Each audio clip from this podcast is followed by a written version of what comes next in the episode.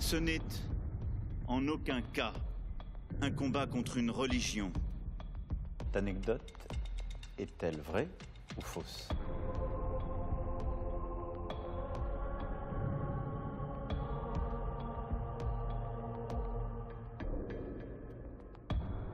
Je ne peux pas laisser accréditer l'idée que les forces de l'ordre exercent des violences physiques. Est-ce que cette anecdote est vraie ou fausse?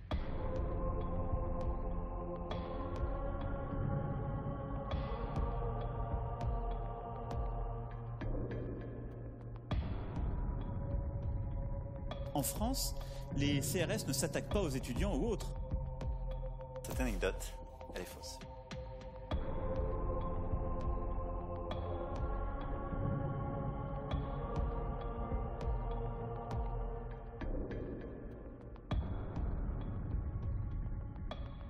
Une anecdote qui est vraie.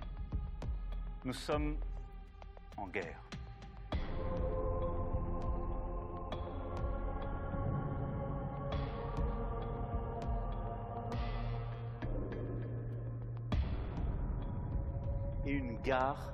c'est un lieu où on croise les gens qui réussissent et les gens qui ne sont rien. Ces mots sont inacceptables.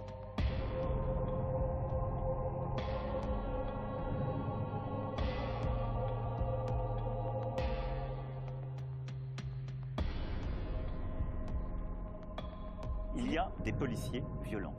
Il y en a. Et là, vous avez les, ca- les canards.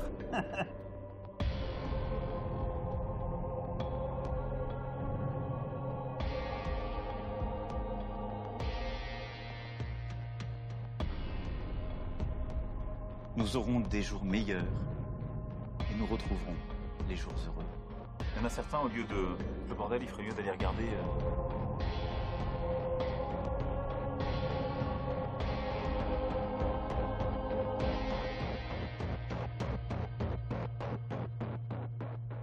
S'ils veulent un responsable, il est devant vous. Qu'ils viennent le chercher.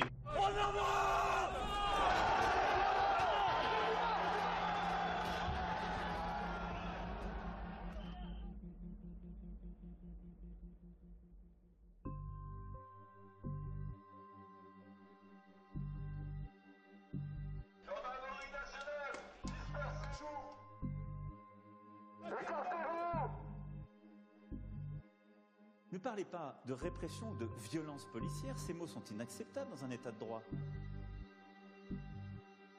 Obéissance à la Obéissance à la loi Dispersez-vous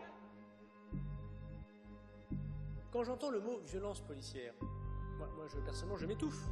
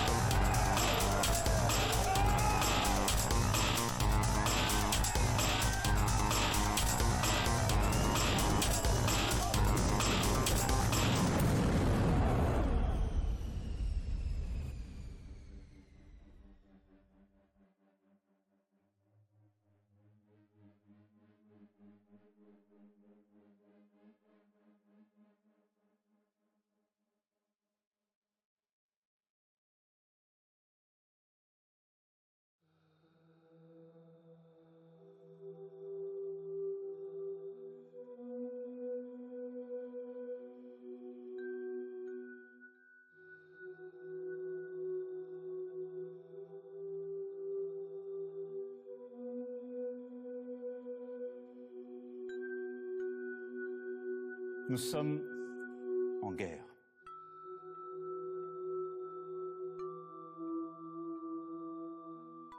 Nous vivons, et cela pas simplement depuis cet été ces dernières années, au fond, la fin de ce qui pouvait apparaître comme une abondance. Et c'est, je dois le dire aussi, la fin pour qui en avait d'une forme d'insouciance. On parle bien du président des Gilets jaunes là Il utilise le mot abondance.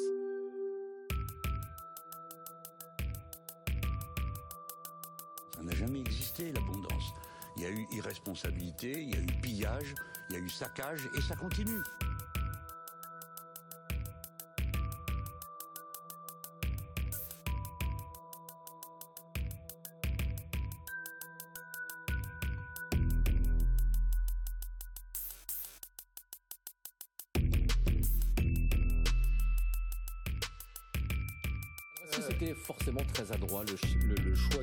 Abondance à un moment où, où les ménages voient leur pouvoir d'achat se réduire Cette dramatisation soudaine manque de, de cohérence en termes d'image d'abord. hein. Euh, L'opposition a raillé un président à peine descendu de son jet ski pour nous annoncer euh, qu'il est minuit moins 5 avant la fin du monde, le dernier coup par éteint la lumière. Il y a un décalage entre l'actualité, ce que l'on voit dans l'actualité et les images de ce président sur un jet ski. Je peux pas lui en vouloir parce que je pense qu'il n'y a jamais rien compris. Ça devient criminel de ne pas comprendre la gravité de la situation.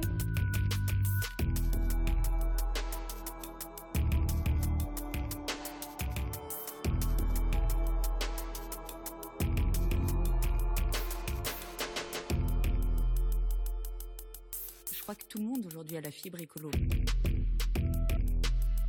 Moi, je suis euh, du côté de l'écologie des solutions, pas de l'écologie des illusions. Tous, Français aujourd'hui, on a envie de, faire ces gestes qui permettent de sauver la planète. Et parfois, on n'a pas forcément les bons réflexes. Donc c'est aussi ces petits gestes qu'il faut accompagner. Euh, on va euh, fermer la lumière en pensant qu'on a fait des grosses économies d'énergie. Et puis on va envoyer derrière euh, un mail un peu rigolo à nos amis avec une pièce jointe. Et on aura consommé beaucoup plus d'énergie. Quand on part en week-end ou quand on part euh, en vacances, on débranche un maximum de prises électriques, notamment on débranche son Wi-Fi. La chose la plus efficace, c'est de baisser un peu la clim quand il fait chaud.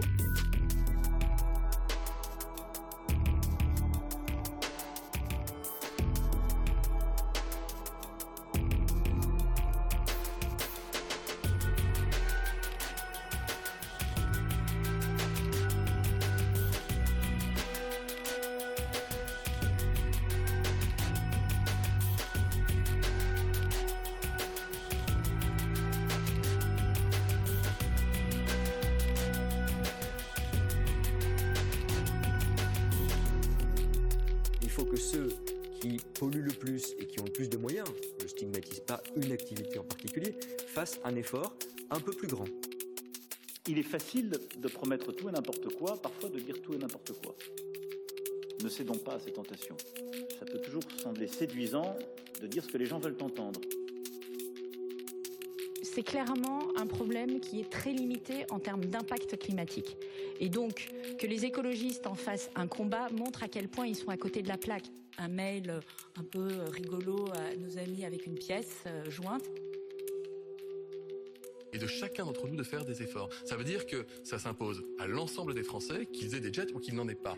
On débranche son Wi-Fi.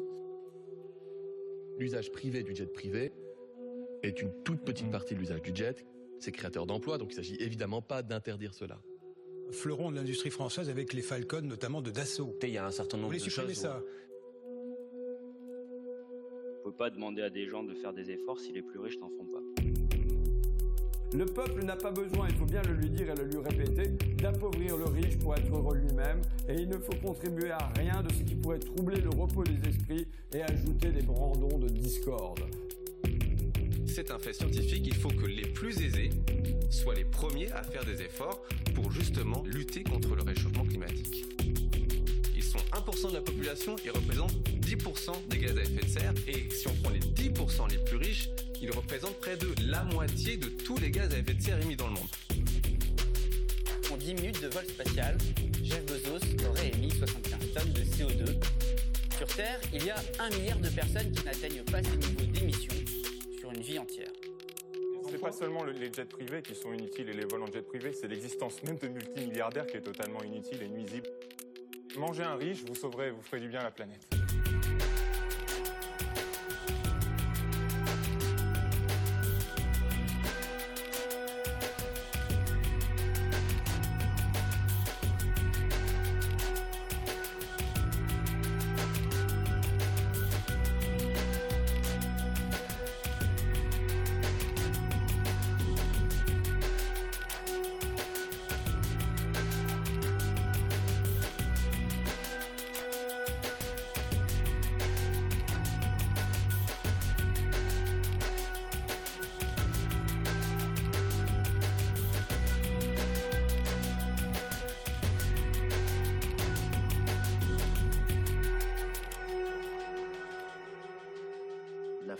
Qui en avait des liquidités sans coût Il y aura plus de pognon gratos.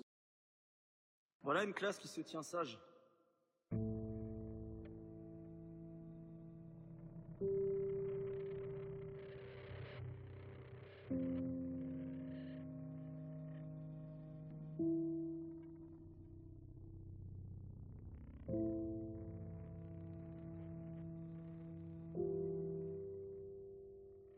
On a en tête de se battre pour ces 151 enfants qui ont été mis à genoux ce jour-là.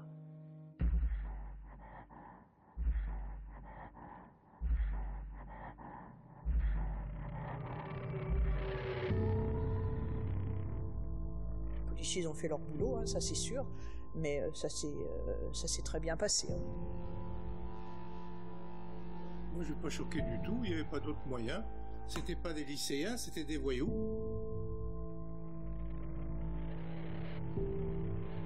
Les policiers ont parfaitement euh, bien réglé les choses. Il n'y a eu aucun blessé, il n'y a eu aucun problème. Ça leur a pas fait de mal aussi à ces jeunes hein, de savoir ce que c'est que, que le maintien de l'ordre, la police, se tenir tranquille. Voilà, ça leur fera un souvenir.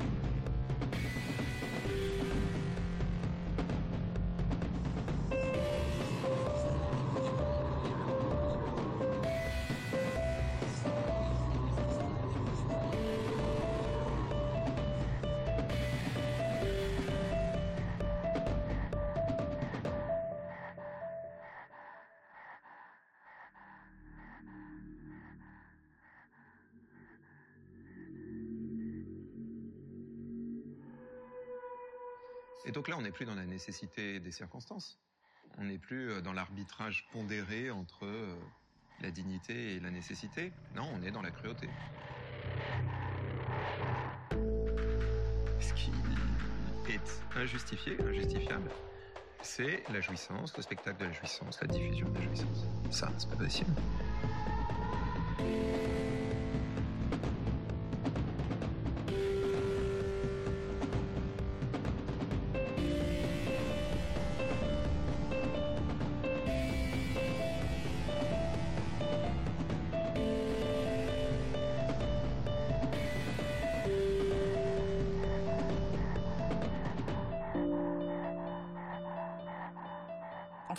Jamais qu'ils s'habituent à être traités comme ça, de cette manière-là.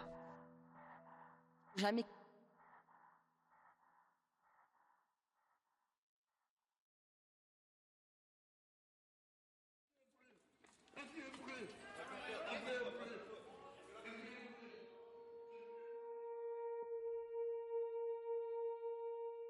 Le père de famille a crié sept fois J'étouffe avant de perdre connaissance le 3 janvier 2020.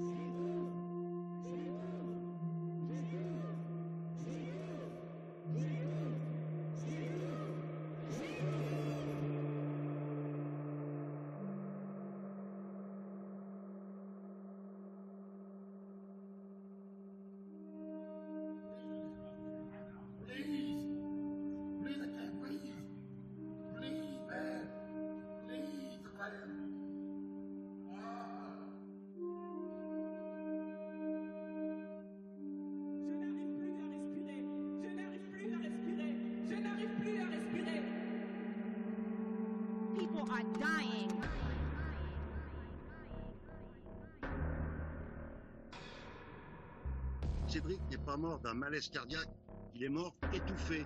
On l'a étouffé, on l'a tué. Cédric Chouviat est mort exactement de la même façon qu'Adama Traoré. Ils ont eu les mêmes mots. Ils ont tous les mêmes mots. J'étouffe. Je n'arrive plus à respirer. We cannot look at this as an isolated incident. The reason why buildings are burning are not just for our brother George Floyd. They're burning down because people here are saying enough is enough.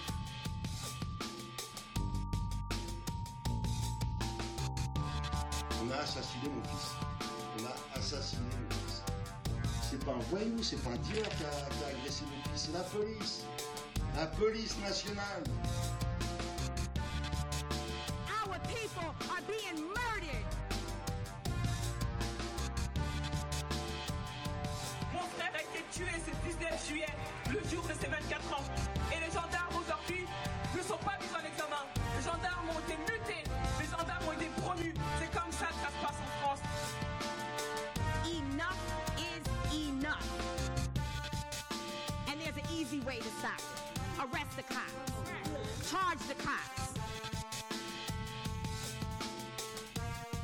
Il n'y a personne qui est mort avec une clé d'étranglement en France, d'accord On a des gestes professionnels tels que l'étranglement arrière. Il n'y a jamais eu d'accident. Alors qu'on nous le laisse et qu'on nous laisse travailler enfin. Cette logique de mensonge et de déni qui succède aux violences policières dans ce pays est totalement insupportable. Charge the cops. Do your job. Rendre hommage à Cédric si les coupables sont toujours autour de nous, autour de vous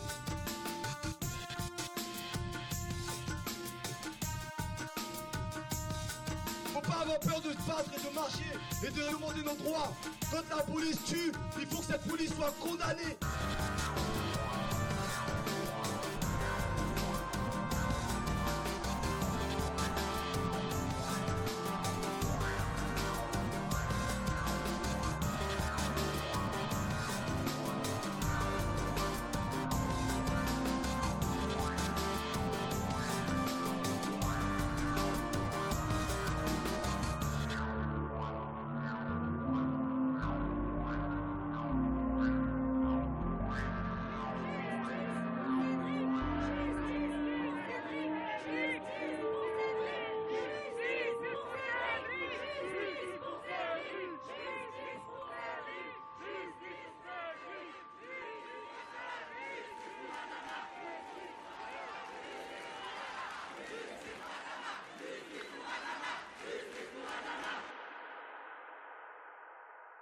Technique de l'étranglement a été jugée dangereuse. Cette technique qui consiste à enserrer le cou de manière prolongée afin de réduire l'afflux d'oxygène et de limiter le tonus musculaire ne sera plus enseignée dans les écoles de police. Mépris,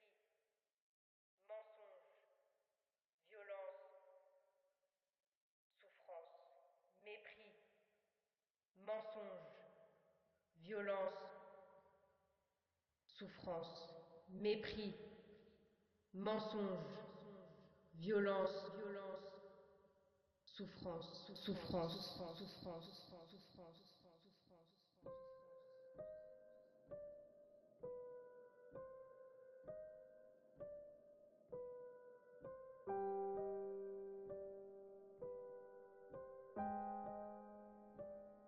Moi, je dois vivre avec ça tous les jours. Je dois vivre avec le fait que je me suis fait matraquer, qu'aujourd'hui j'ai des cervicales en moins.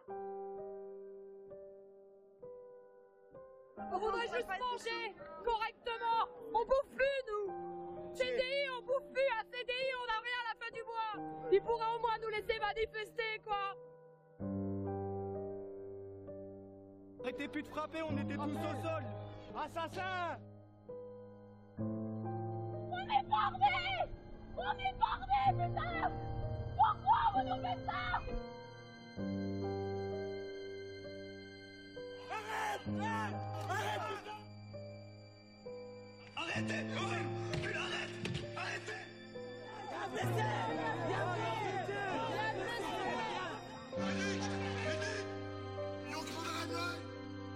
Appelez pompier, là Appelez le pompier Mais ça m'a l'air arraché déchiré T'arrêtes dans la loi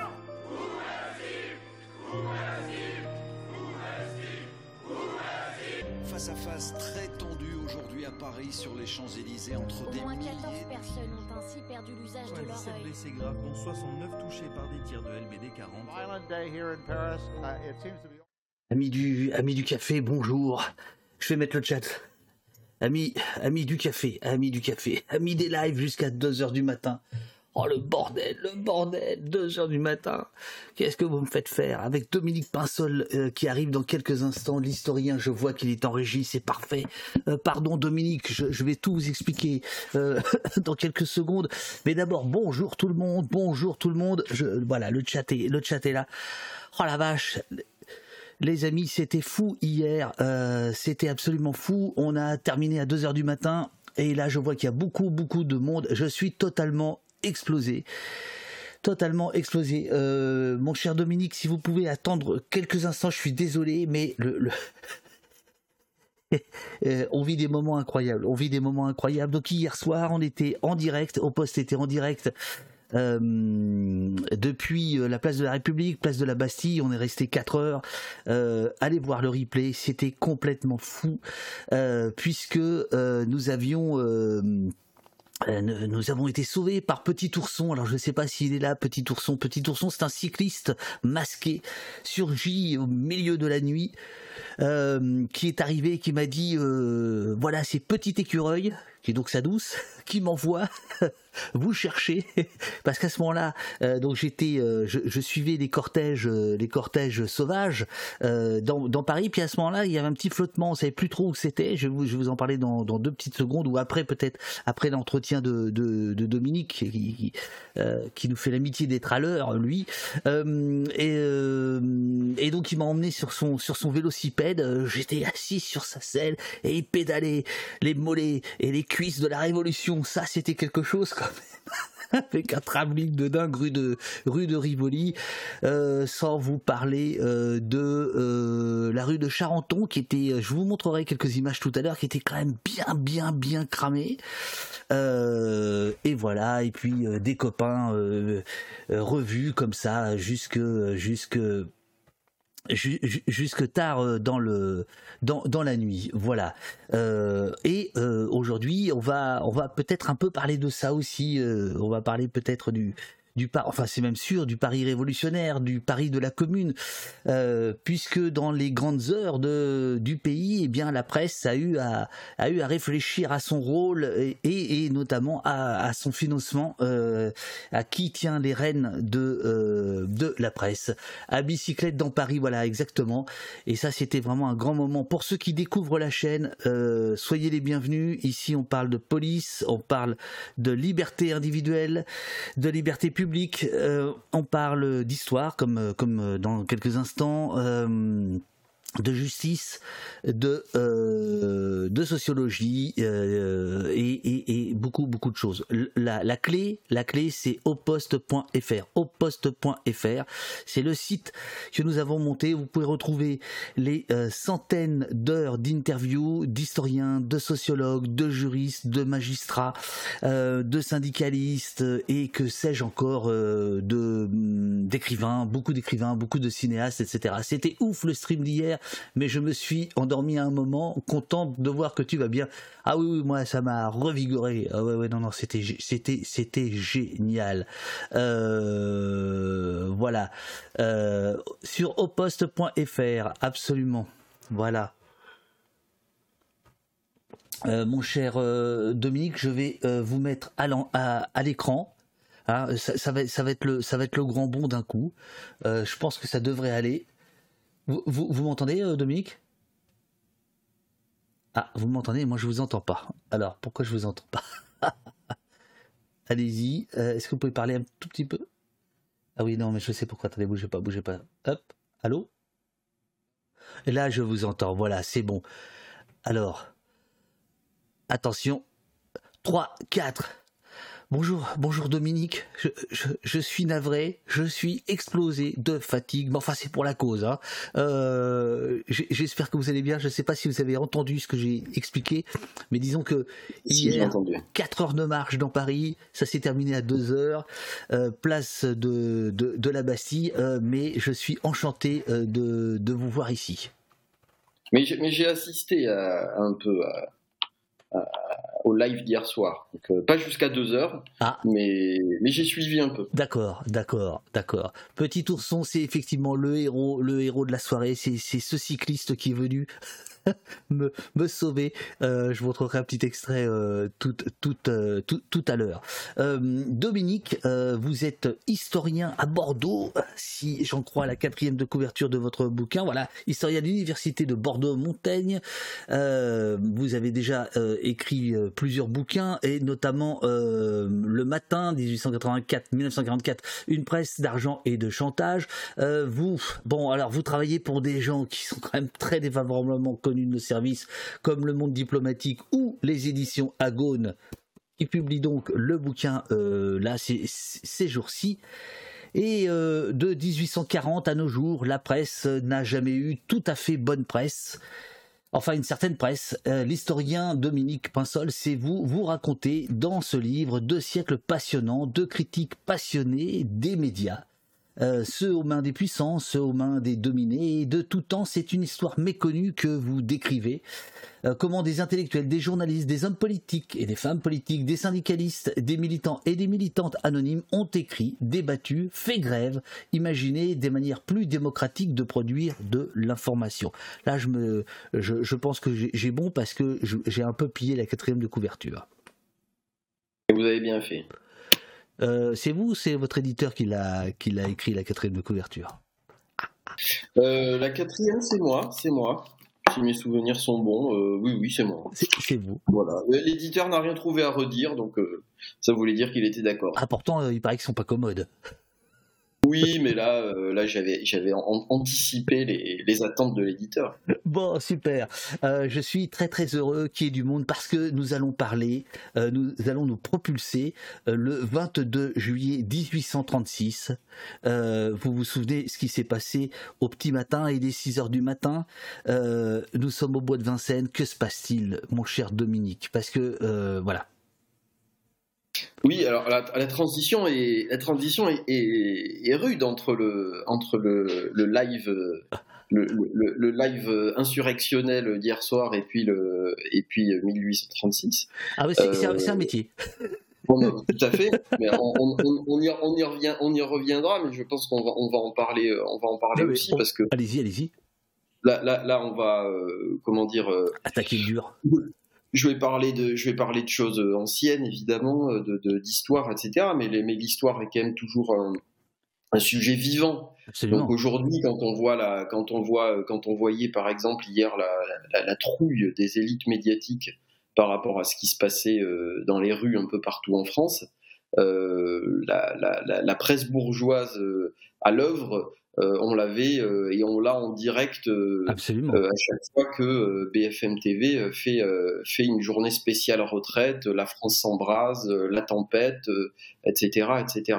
Donc aujourd'hui, effectivement, on va parler de choses un peu plus anciennes, hein, mais alors, il, il, semblerait, il semblerait, Dominique, alors c'est en, en, lisant Twitter ce matin euh, que j'ai vu, il semblerait que euh, une certaine presse bourgeoise quand même aurait un peu modifié euh, euh, son, ton, notamment euh, euh, en ce qui concerne les violences policières et les violences judiciaires, où il semblerait que là, ce soit moins, moins derrière à la roue de, la préfecture et du ministère de l'Intérieur. Il paraît que sur BFM, alors il n'y a pas d'image, il n'y a pas d'image, mais on parle plus volontiers de, violences policières. Donc il y, a, quelque chose qui, qui, il y a un petit pli qui est pris. Mais justement, c'est ça qui, c'est ça qui est super avec votre bouquin, c'est qu'en fait, on est au 19e siècle et en fait on, on, peut le lire euh, dans le métro ou dans le bus, on, on, lève les yeux et on y est toujours d'une certaine manière.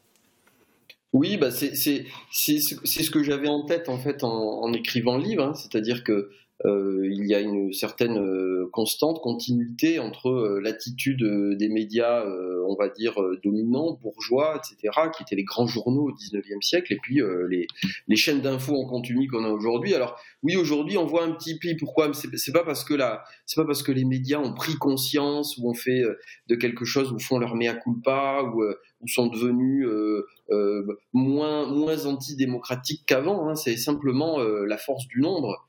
Euh, les journaux, euh, la presse et les grands médias se sont construits sur le fait qu'ils étaient euh, le porte-parole de la minorité, de la majorité, pardon, silencieuse contre les minorités qui voulaient mettre le pays à feu et à sang, faire la révolution, etc., etc. Mais quand la majorité silencieuse euh, euh, pour les actifs à 93% rejette la réforme, c'est difficile de se faire le porte-parole, de se présenter comme le porte-parole de la majorité silencieuse quand on a un tel mouvement de contestation et d'opposition tellement massif, on peut plus en fait.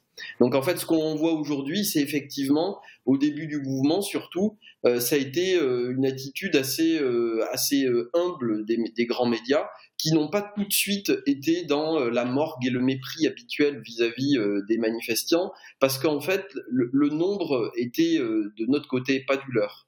Euh, alors après, euh, dès que certaines lignes rouges sont franchies, on voit euh, ressurgir l'agressivité habituelle des médias bourgeois. Hein, dès qu'il y a une poubelle qui est brûlée, dès qu'il y a le, bac qui commence à être menacé, on a vu Olivier Truchot par exemple appeler à la démission les, les, les, les, profs, les profs grévistes en oubliant que les fonctionnaires avaient le droit de grève quand même, ce qui n'est pas un détail de l'histoire. Donc bon, là, le changement de l'attitude, oui, il est, il est effectivement, euh, disons que euh, l'arrogance et le mépris des grands médias est un peu moindre euh, pour ce pour ce mouvement-là, mais il n'est pas non plus euh, quand même euh, totalement absent.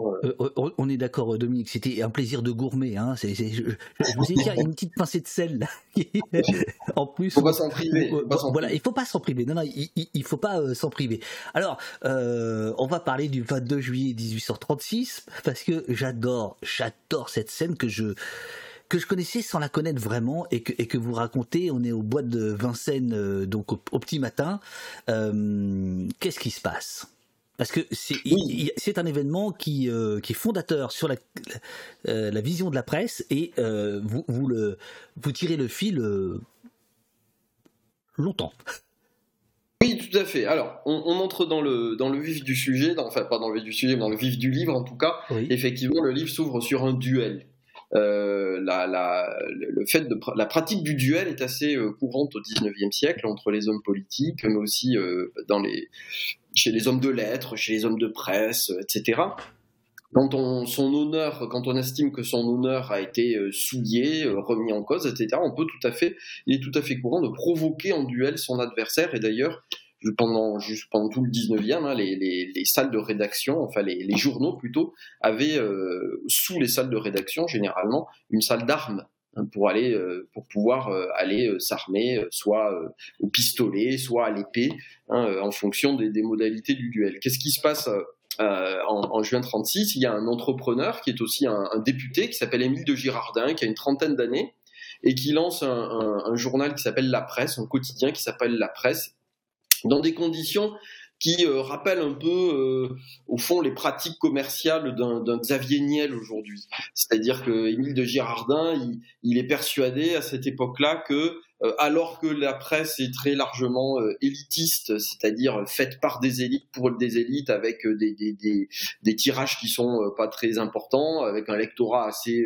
assez limité, lui est persuadé qu'il y a un marché très important et à conquérir et donc beaucoup d'argent à se faire, et donc il lance ce journal à prix cassé voilà, à prix cassé, c'est-à-dire il divise l'abonnement le, par deux, et puis il a cette idée géniale de compenser en fait les pertes liées à, à la, cette division du prix de l'abonnement par deux par un recours beaucoup plus important à la publicité, aux recettes publicitaires. C'est pas lui qui invente le financement par la publicité, mais c'est lui qui se dit, euh, qui change le modèle économique et qui lance au fond ce qu'on appelle, euh, ce qu'on considère comme étant le premier euh, quotidien commercial en France, qui s'appelle donc très sobrement La Presse. Et là, bah, il y a une embrouille en fait avec un autre journaliste hein, euh, qui s'appelle Armand Carrel, qui est un, une grande figure de la presse politique libérale de l'époque, républicain, puisqu'on est sous la monarchie de juillet, hein, c'est sous une monarchie, lui il est républicain, et puis lui il considère avec d'autres que ce journal est, euh, est, une, est une sorte d'insulte euh, au journalisme, une, sorte d'insulte à la, au caractère noble que de, de la presse, à la, à la, à la vocation euh, politique libérale de la presse, etc. Pour lui, un journal doit être une affaire désintéressée, c'est c'est un, un, instrument de lutte politique, un instrument d'idées, un vecteur d'idées, mais pas du tout une affaire commerciale.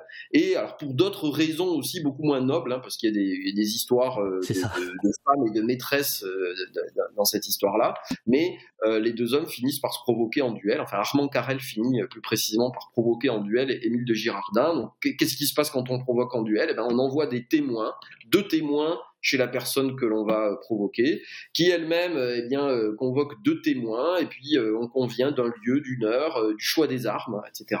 Et les deux hommes décident de se retrouver au bois de Vincennes avec euh, donc des pistolets et euh, ils se tirent dessus hein, le jour du duel.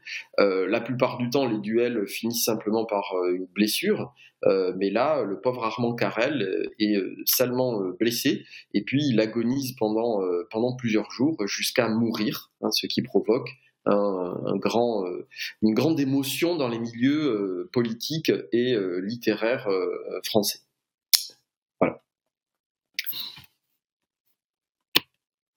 Alors, je ne vous vois plus.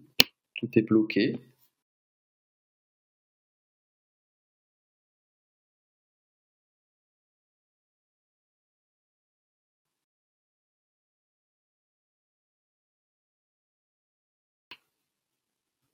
Euh, Dominique, je, pense qu'il faudrait que vous, vous, vous, vous reconnectiez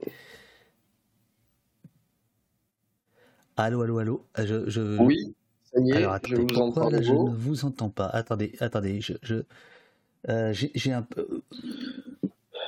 Est-ce que vous vous entendez, euh, Dominique? Oui, vous vous entendez, euh, Dominique. Voilà. Alors, j'ai un petit souci. C'est chez moi. Bougez pas. Euh, je, vous ai entendu euh, quasiment jusqu'à la fin. Et puis, paf, tout d'un coup, je, n'avais plus de, je n'avais plus de, de, de, son. Attendez, je vais regarder ça. Je vais regarder ça. ok. Alors, hop.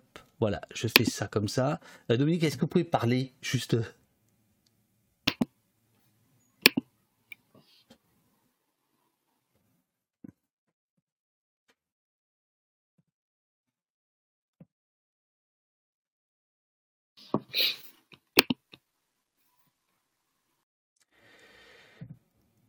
Excusez-moi les amis, je suis en train de régler.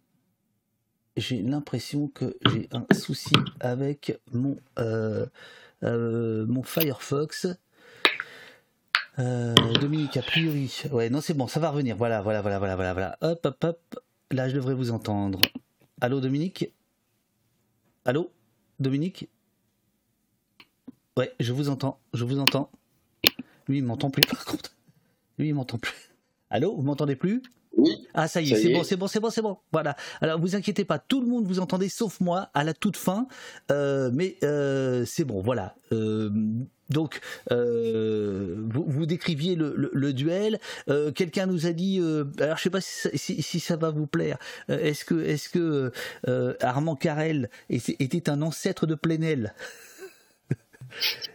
est-ce que parce que en fait, euh, donc c'est le, chat qui, pose cette question, mais en, gros, ce que, vous allez faire avec le bouquin, parce que vous démarrez sur ce duel, en fait, vous en faites presque un cas de figure de euh, d'une opposition entre deux presses, l'une euh, qui qui est aux mains de bah, des hommes d'affaires, donc le type casse les prix et il il développe la publicité, et l'autre aurait euh, une, une vision du journalisme plus, plus, plus pure, plus chimiquement pure.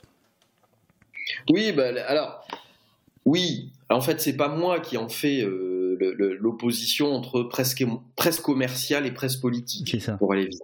C'est en fait, c'est comme ça que c'est désigné dès, dès le lendemain de la mort de Carrel.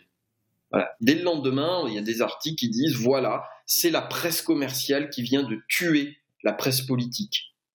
Et cette, ce qui est d'ailleurs très largement exagéré, etc., parce qu'il y avait aussi des, oppositions purement et bassement personnelles entre les deux personnages. Hein. Mais c'est comme ça que ça a été mythifié. Et en fait, pendant tout le 19e, euh, et jusque même dans l'entre-deux-guerres, ce duel entre Carrel et Girardin est resté au fond là euh, le, symbole, l'incarnation de l'opposition entre ces deux types de presse.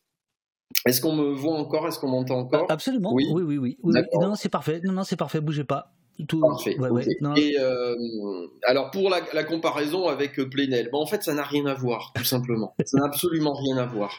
Pourquoi? Parce qu'à cette époque-là, au 19e, il faut comprendre qu'il n'y a pas de journaliste à proprement parler. C'est ça. Ça n'existe pas. En fait, il y a des gens qui écrivent dans des journaux, voilà, qui sont euh, par ailleurs euh, hommes politiques, euh, hommes de lettres. Je dis hommes parce que la majorité, la plupart du temps, c'est des hommes, hein, tout simplement. Mais le métier de journaliste n'existe pas.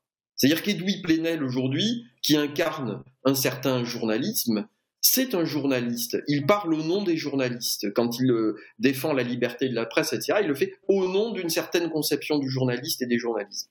Mais ça n'existe pas en fait euh, au XIXe siècle. Les journalistes, même dans l'entre-deux-guerres en France, c'est quelques milliers de personnes à peine. C'est que très récemment, en fait, dans les années 50, 60, 70, que le nombre de journalistes a, a explosé et que la profession qui n'a commencé à se structurer véritablement que dans l'entre-deux-guerres, puisque le statut des journalistes et la carte de presse, hein, elle, ne date que de 1935, c'est que très récemment, en fait, que les journalistes sont devenus des milliers, des dizaines de milliers. Aujourd'hui, on doit avoir euh, peut-être 35 000 euh, détenteurs de, cartes de presse, ce qui, est pas euh, énorme par rapport à certaines professions, mais qui, est énorme par rapport à ce qu'on pouvait avoir comme journaliste à proprement parler dans l'entre-deux-guerres. Donc en fait, dans le 19e, est-ce qu'Armand Carrel serait le, le Edoui de l'époque? Non. Armand Carrel, en fait, ça n'est pas un journaliste professionnel.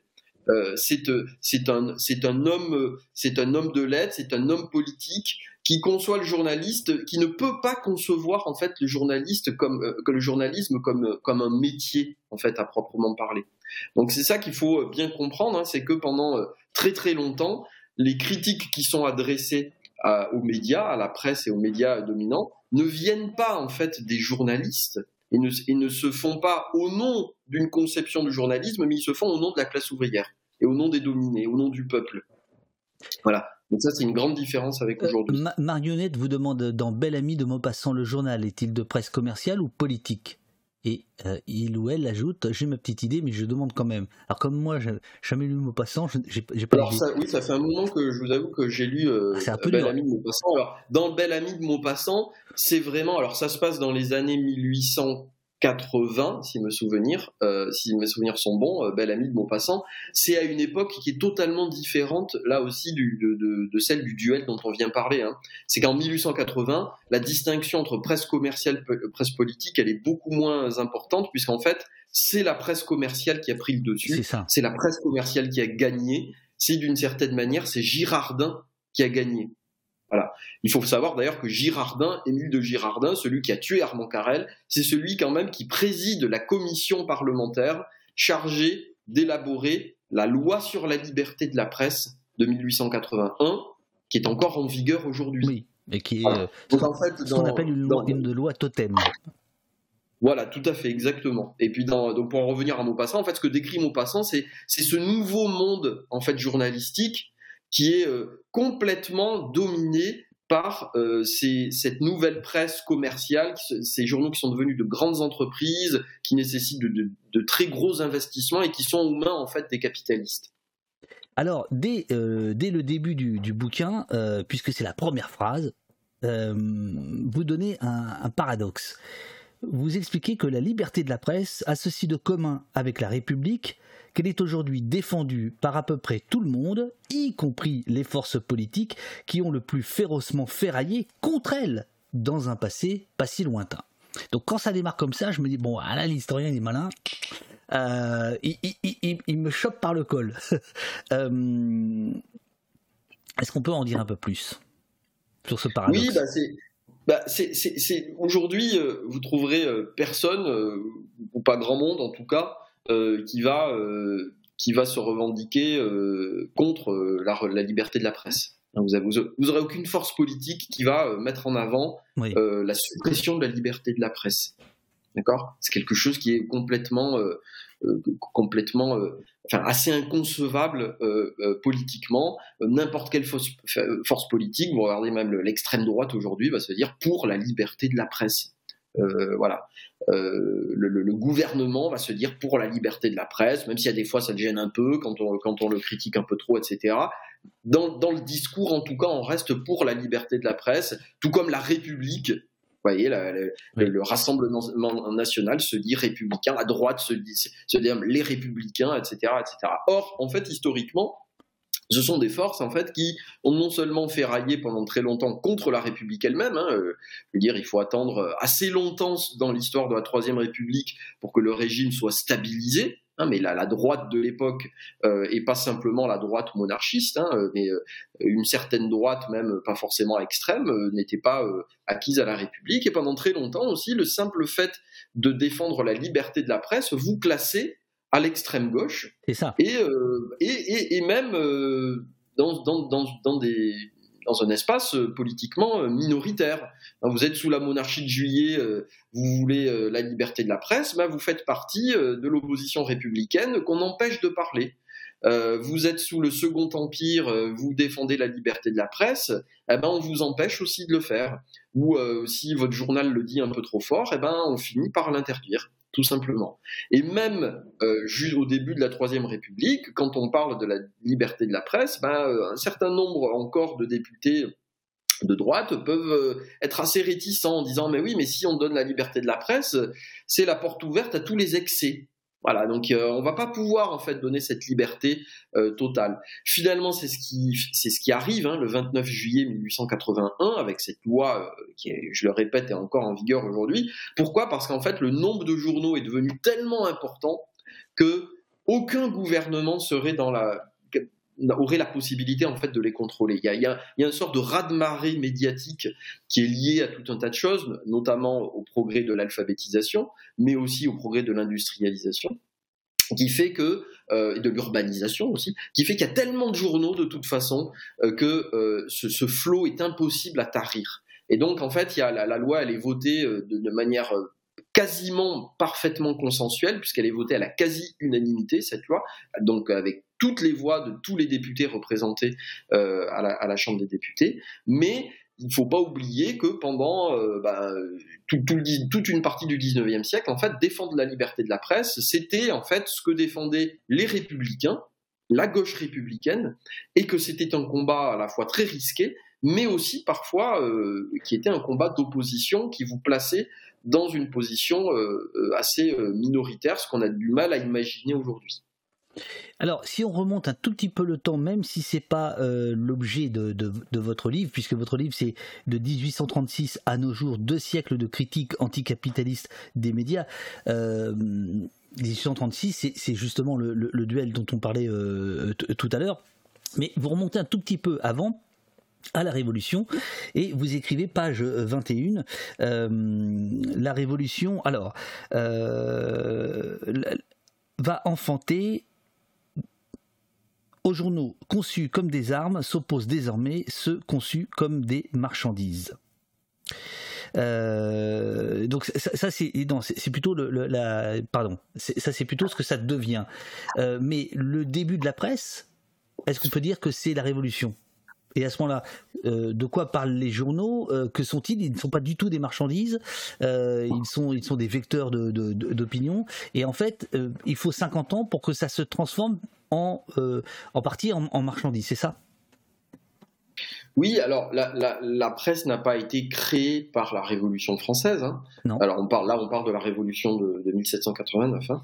Euh, y a, y a, on commence à avoir des journaux. Alors il est d'usage de faire remonter l'origine de la presse à Théophraste Renaudot oui.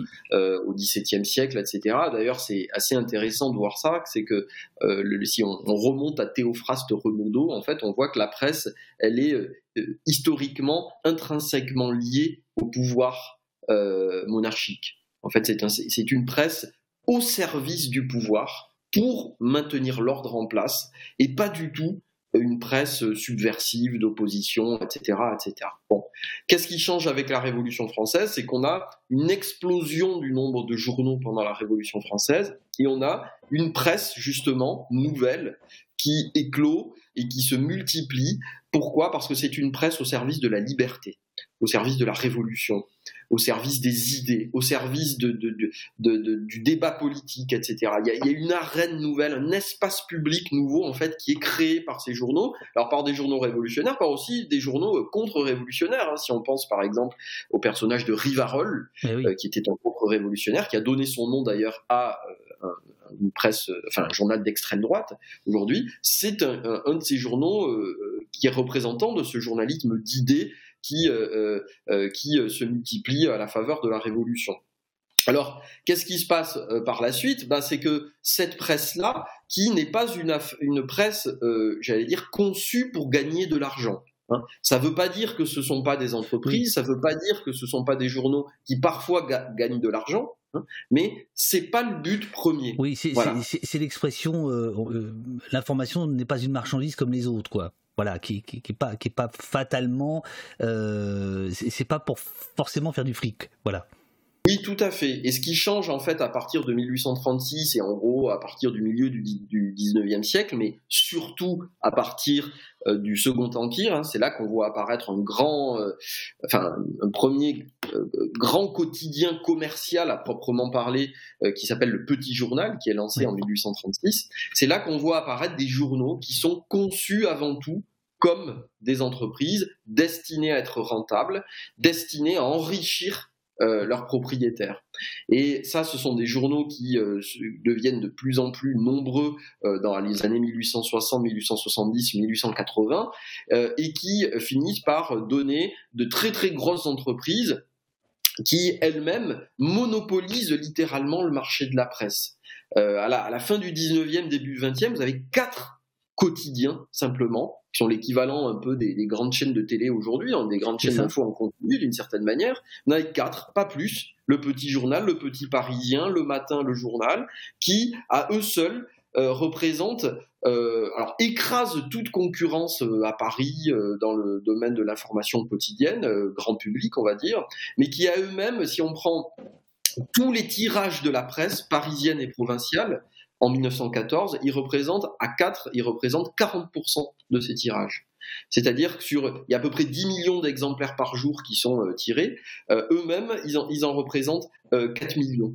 Donc ils écrasent complètement le marché, et c'est à ce moment-là que, à gauche, on commence à se dire que ce long combat pour la liberté de la presse, qui a été, euh, qui a été gagné politiquement, parce qu'on a réussi à faire reculer l'État, on a réussi à faire reculer la censure d'État, eh bien, ce combat, il n'est peut-être pas en fait totalement terminé quand on voit la puissance en fait de ces euh, de ces hommes d'affaires qui investissent dans la presse et qui en viennent à contrôler euh, très largement, enfin des pans entiers du paysage médiatique. Et à gauche, on commence à se dire ben, qu'en fait, ce combat pour la liberté de la presse, il faut aussi le mener sur le terrain économique et pas simplement politique. Alors, il y a, avant euh, le début du, du, du 20e, il y a euh, une, autre, une autre révolution, 1848. Euh, nous sommes dans cette, période-là et il y a un, texte, un éditorial absolument incroyable euh, qui parle de, euh, de silence aux pauvres. Euh, si vous voulez, je, vais lire l'éditorial et après l'extrait qui est absolument incroyable et vous allez nous, en parler. Le peuple constituant a commencé, donc ça c'est le, nom du, journal, euh, qui est euh, fondé euh, dans le sillage de la révolution de février 1848. Euh, par un grand défenseur du catholicisme social et député de la, de la Seine qui siège à l'extrême gauche de l'Assemblée. Le 11 juillet 1848, il annonce la fin de cette publication dans un éditorial resté célèbre, mais souvent cité. Je vais citer l'éditorial et vous allez euh, me dire ce qu'on on peut en retenir aujourd'hui. Euh, le peuple constituant a commencé avec la République, il finit avec la République. Car ce que nous voyons, ce n'est pas certes la République, ce n'est même rien euh, qui en est le nom. Quant à nous, soldats de la presse, dévoués à la défense des libertés de la patrie, on nous traite comme le peuple, on nous désarme. Depuis quelque temps, notre feuille, enlevée des mains des porteurs, était déchirée, brûlée sur la voie publique. Un de nos vendeurs a même été emprisonné à Rouen.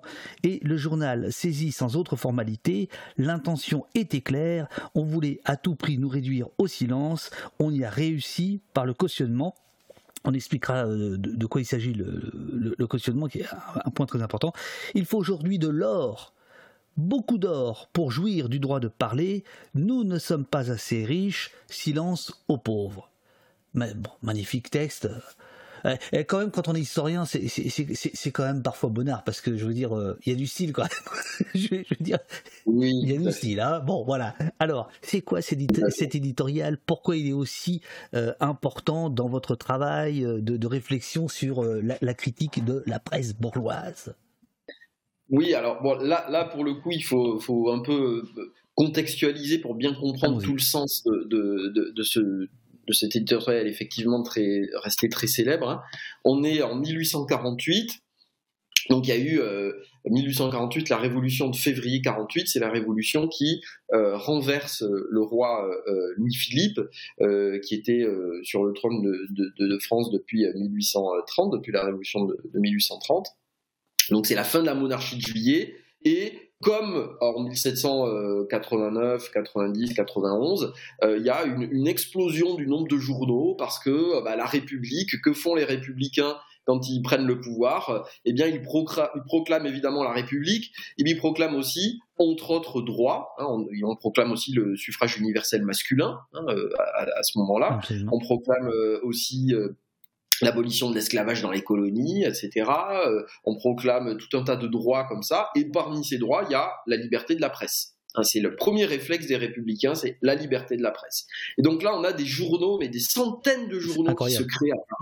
Mais en, quelques jours, tout le monde se met à créer son journal, etc., etc. Et donc parmi eux, bah, il y a ce, ce type-là qui s'appelle Félicité de Lamennais, donc euh, représentant hein, de, homme d'église hein, au départ, qui est représentant du catholicisme social, qui se fait lire à l'Assemblée, qui siège à l'extrême gauche et qui publie ce, journal qui s'appelle Le Peuple Constituant. Donc bon, euh, vous voyez le, titre, c'est vraiment euh, le peuple. On est en train de, de, de, réfléchir à une constitution pour cette, de, cette deuxième république, etc., etc. Bon, il y a une tension chez les républicains entre les républicains, on va dire bourgeois, libéraux, modérés, euh, type Alphonse de Lamartine, hein, le poète qui a été à la tête du gouvernement provisoire, et puis au contraire les républicains plus avancés, plus on va dire euh, révolutionnaires, qui veulent aller plus loin dans la République, instaurer une République sociale, c'est-à-dire accorder aussi des droits économiques et sociaux aux gens et pas simplement euh, le droit de vote.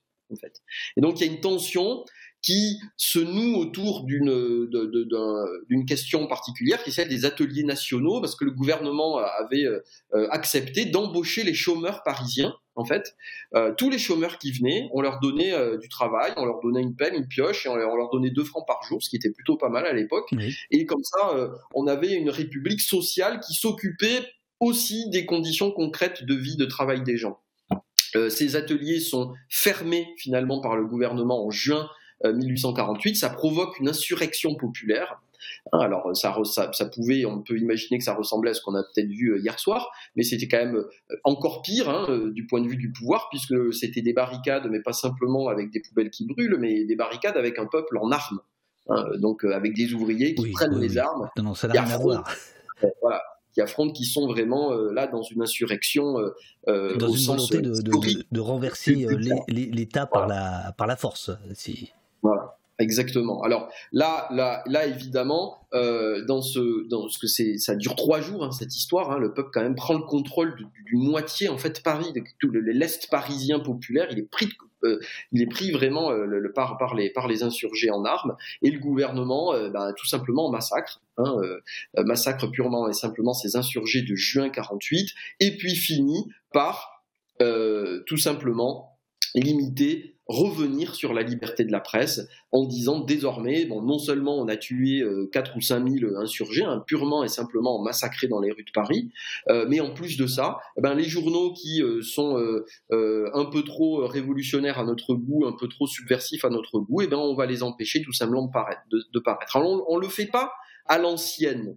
C'est ça qu'il faut comprendre dans le mécanisme de censure. C'est qu'on ne le fait pas à l'ancienne, on les interdit pas. On a une manière beaucoup plus subtile et sournoise de le faire, c'est de dire vous avez le droit de publier les journaux, les journaux que vous voulez, à condition que vous payiez une somme suffisante au départ, qu'on appelle le cautionnement, qui est, qui est censé servir à euh, garantir que en cas de poursuite judiciaire et de condamnation à des amendes, vous serez capable de payer. C'est un peu comme la caution qu'on donne quand on loue un appart. Vous voyez, c'est, euh, euh on appelle ça le cautionnement.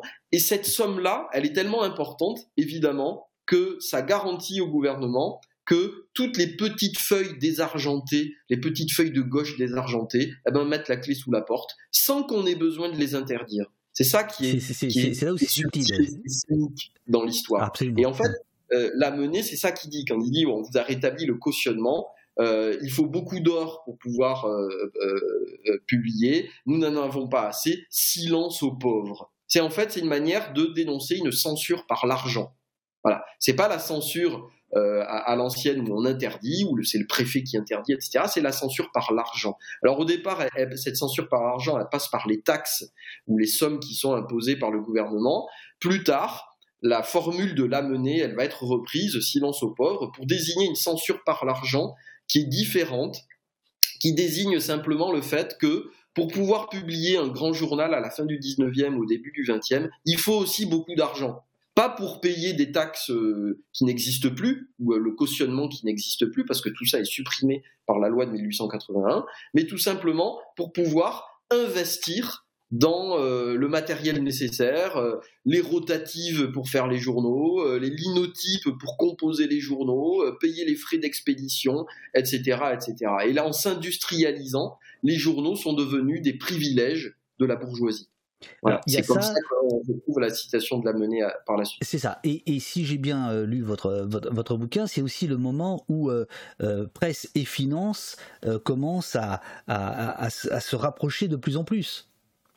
Il y a de plus en plus de financiers, il y a, il y a, notamment les journaux financiers, euh, mais, mais, mais, mais, pas seulement ça. Donc euh, il y a effectivement ceux qui ont les moyens de payer ce cautionnement, euh, qui en plus viennent pour faire fructifier finalement leur pognon et peut-être imposer leur, vous allez nous le dire, leur, leur, point de vue sur les, sur, sur les choses, et de l'autre, bah, les autres qui sont, qui sont censurés par, par l'argent. C'est ça, hein?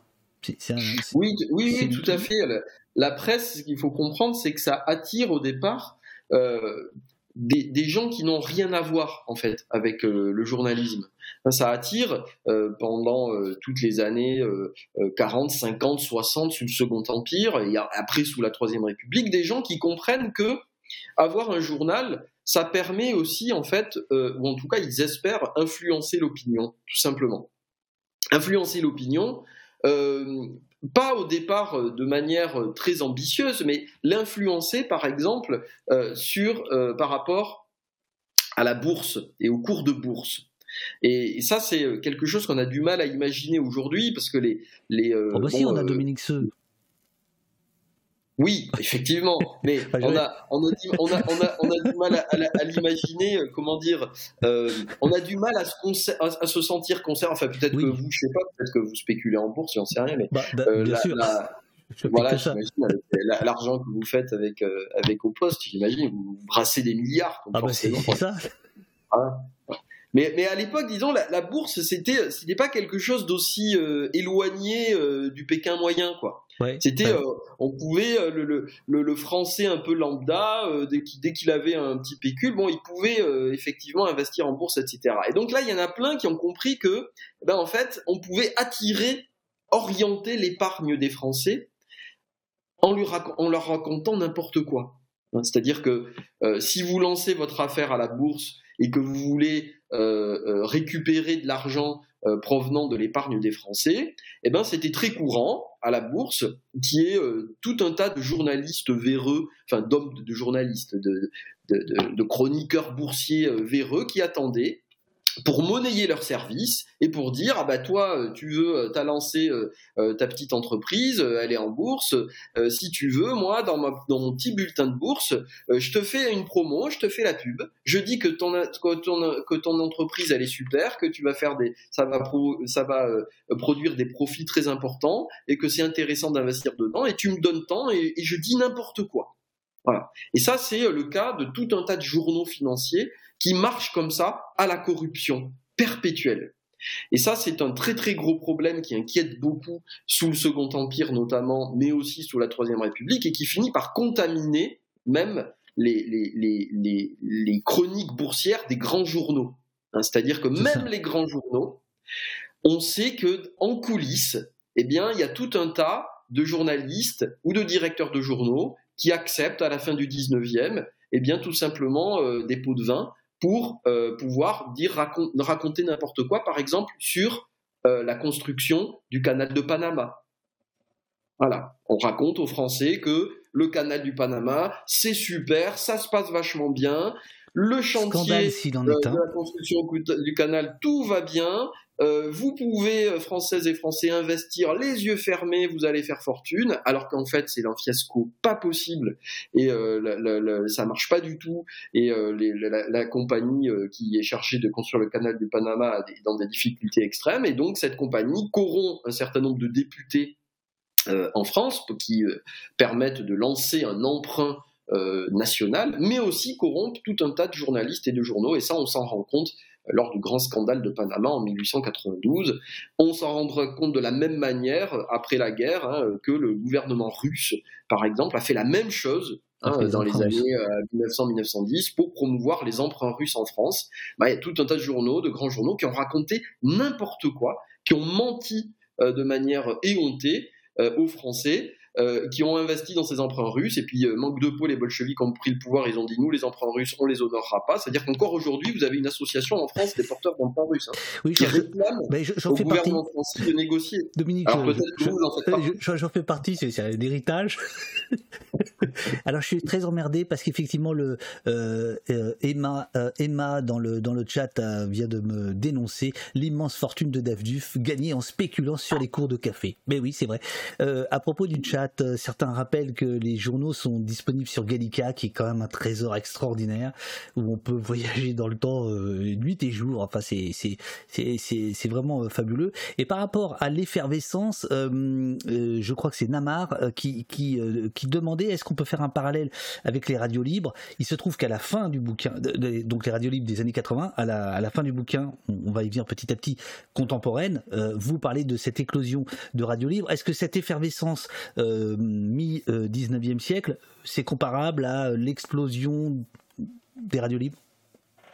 Oui, oui, ben, ce, qui, est bien avec la presse pendant, euh, pendant très longtemps, c'est qu'on peut faire un journal sans être très fortuné, en fait. Euh, même encore aujourd'hui, vous pouvez faire un journal euh, de manière relativement simple. Alors après, ça devient compliqué dès que vous voulez que ça soit diffusé un peu partout, etc. Mais euh, tout un tas de médias sont à la portée euh, de tout un chacun, euh, y compris en ligne. Bon, voilà, on le voit en ce moment même. Il n'y a pas besoin d'être milliardaire pour, pour, pouvoir avoir un canal d'information. Et la radio, ça a été un peu aussi une sorte de d'appel d'air très important. Alors à une époque en plus où la radio et la télévision étaient entièrement monopolisées par l'État, hein, puisque Dès le départ, la radio est monopolisée par l'État, l'État, la, télévision aussi, hein, et jusque euh, en jusqu'en 1984, hein, le, monopole est, euh, est total. Euh, donc là, ce qui se passe dans les années à partir de la fin des années 60, puisque la première radio libre, en fait, c'est euh, une, une, radio euh, sur le campus de euh, Valenciennes, si mes souvenirs sont bons, je sais plus quelque chose dans le Nord, en tout cas, en 1969. Mais et, et, ensuite, il y a une deuxième radio importante, qui est la radio verte, radio écolo, lancée à Paris en 1977. Ben, en fait, on se rend compte que il est assez facile, en fait, d'émettre euh, d'avoir sa petite station. Il n'y a pas besoin d'un matériel très important. Il suffit d'un petit local, un petit matériel. On utilise euh, la bande FM euh, qui, qui permet d'émettre. il faut quand même avoir des, des, des, des, bonnes jambes et être capable de courir sur les toits. Hein. Oui, oui, tout à fait. Euh, mais en, se débrouillant, disons, on peut, on peut y arriver. Et puis on se rend compte que les Anglais l'ont fait pareil aussi avec la fameuse Radio Caroline, etc., qui émet euh, illégalement euh, au large de l'Angleterre. Bon, en Italie aussi, on voit que les Italiens font pareil. Et donc, eh ben, on se met à, créer des radios comme ça qui émettent illégalement, qui sont des radios pirates, qu'on va appeler ensuite les radios libres, et qui en fait bravent le, le, le, monopole d'État sur la, la, la, radio. Alors au départ, c'est plus ou moins toléré. Ensuite, c'est euh, très rapidement interdit. À partir de 78, il y a des descentes de, de, police, il y a des arrestations, il y a des amendes, il y a des condamnations. Hein. Faut pas, on présente toujours les radios libres comme un truc où euh, de, de, joyeux lurons euh, avec avec euh, Jean-Yves Lafesse, oui, etc. Carbone 14 et tout ça. Ouais. Voilà, Carbone 14, etc. Voilà, mais non, c'était aussi euh, un, un, mouvement de, de, de lutte hein, qui, était, qui, était, assez difficile. Et alors, ce qui est intéressant de voir dans le Radio Libre, c'est ce que je raconte un peu dans le livre, c'est que dès le départ, il y a bah, un peu la même chose, c'est l'histoire se répète pour les radios comme pour euh, la, la, presse. C'est-à-dire que dès le départ, on a ceux qui disent, nous, les radios libres, c'est des radios qui sont à vocation non commerciale. Jamais on, on, on, acceptera de, de, transformer nos radios dans des entreprises, on n'acceptera jamais de publicité commerciale, on ne voudra jamais être financé par la publicité. Donc on veut la fin du monopole d'État, mais on ne veut pas la privatisation. Et vous avez un autre parti qui dit, nous on lutte contre le monopole d'État et on veut que nos radios, elles se transforment en radios commerciales.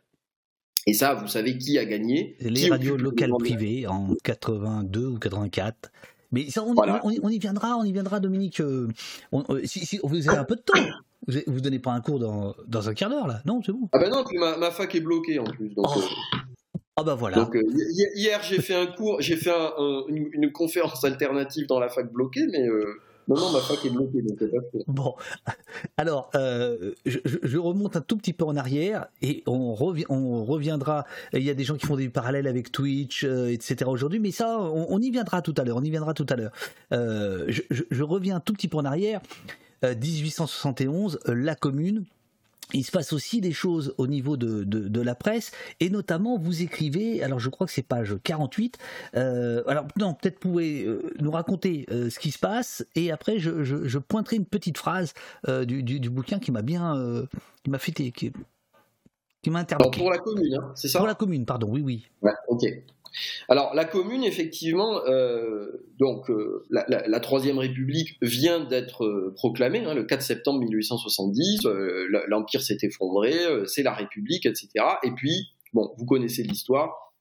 L'affaire des canons de Montmartre du 18 mars 71 fait que bah, la situation devient insurrectionnelle à Paris. Euh, le gouvernement s'enfuit, Thiers s'enfuit, il se barre à Versailles, il va, il va rejoindre les députés qui étaient à Versailles et la capitale se retrouve sans gouvernement. Et c'est la garde nationale, donc c'est cette milice euh, bourgeoise, hein, c'est pas l'armée, c'est une milice, ce sont des citoyens armés qui prennent le pouvoir à l'hôtel de ville et qui décident d'organiser des élections hein, euh, euh, pour élire le conseil général de la commune euh, de Paris. Alors, ce qui est intéressant pour, par rapport à notre par rapport à notre histoire, c'est de voir en fait que les communards n'avaient aucun programme particulier en matière de presse. Et c'est ça qui est intéressant, c'est de voir que voilà.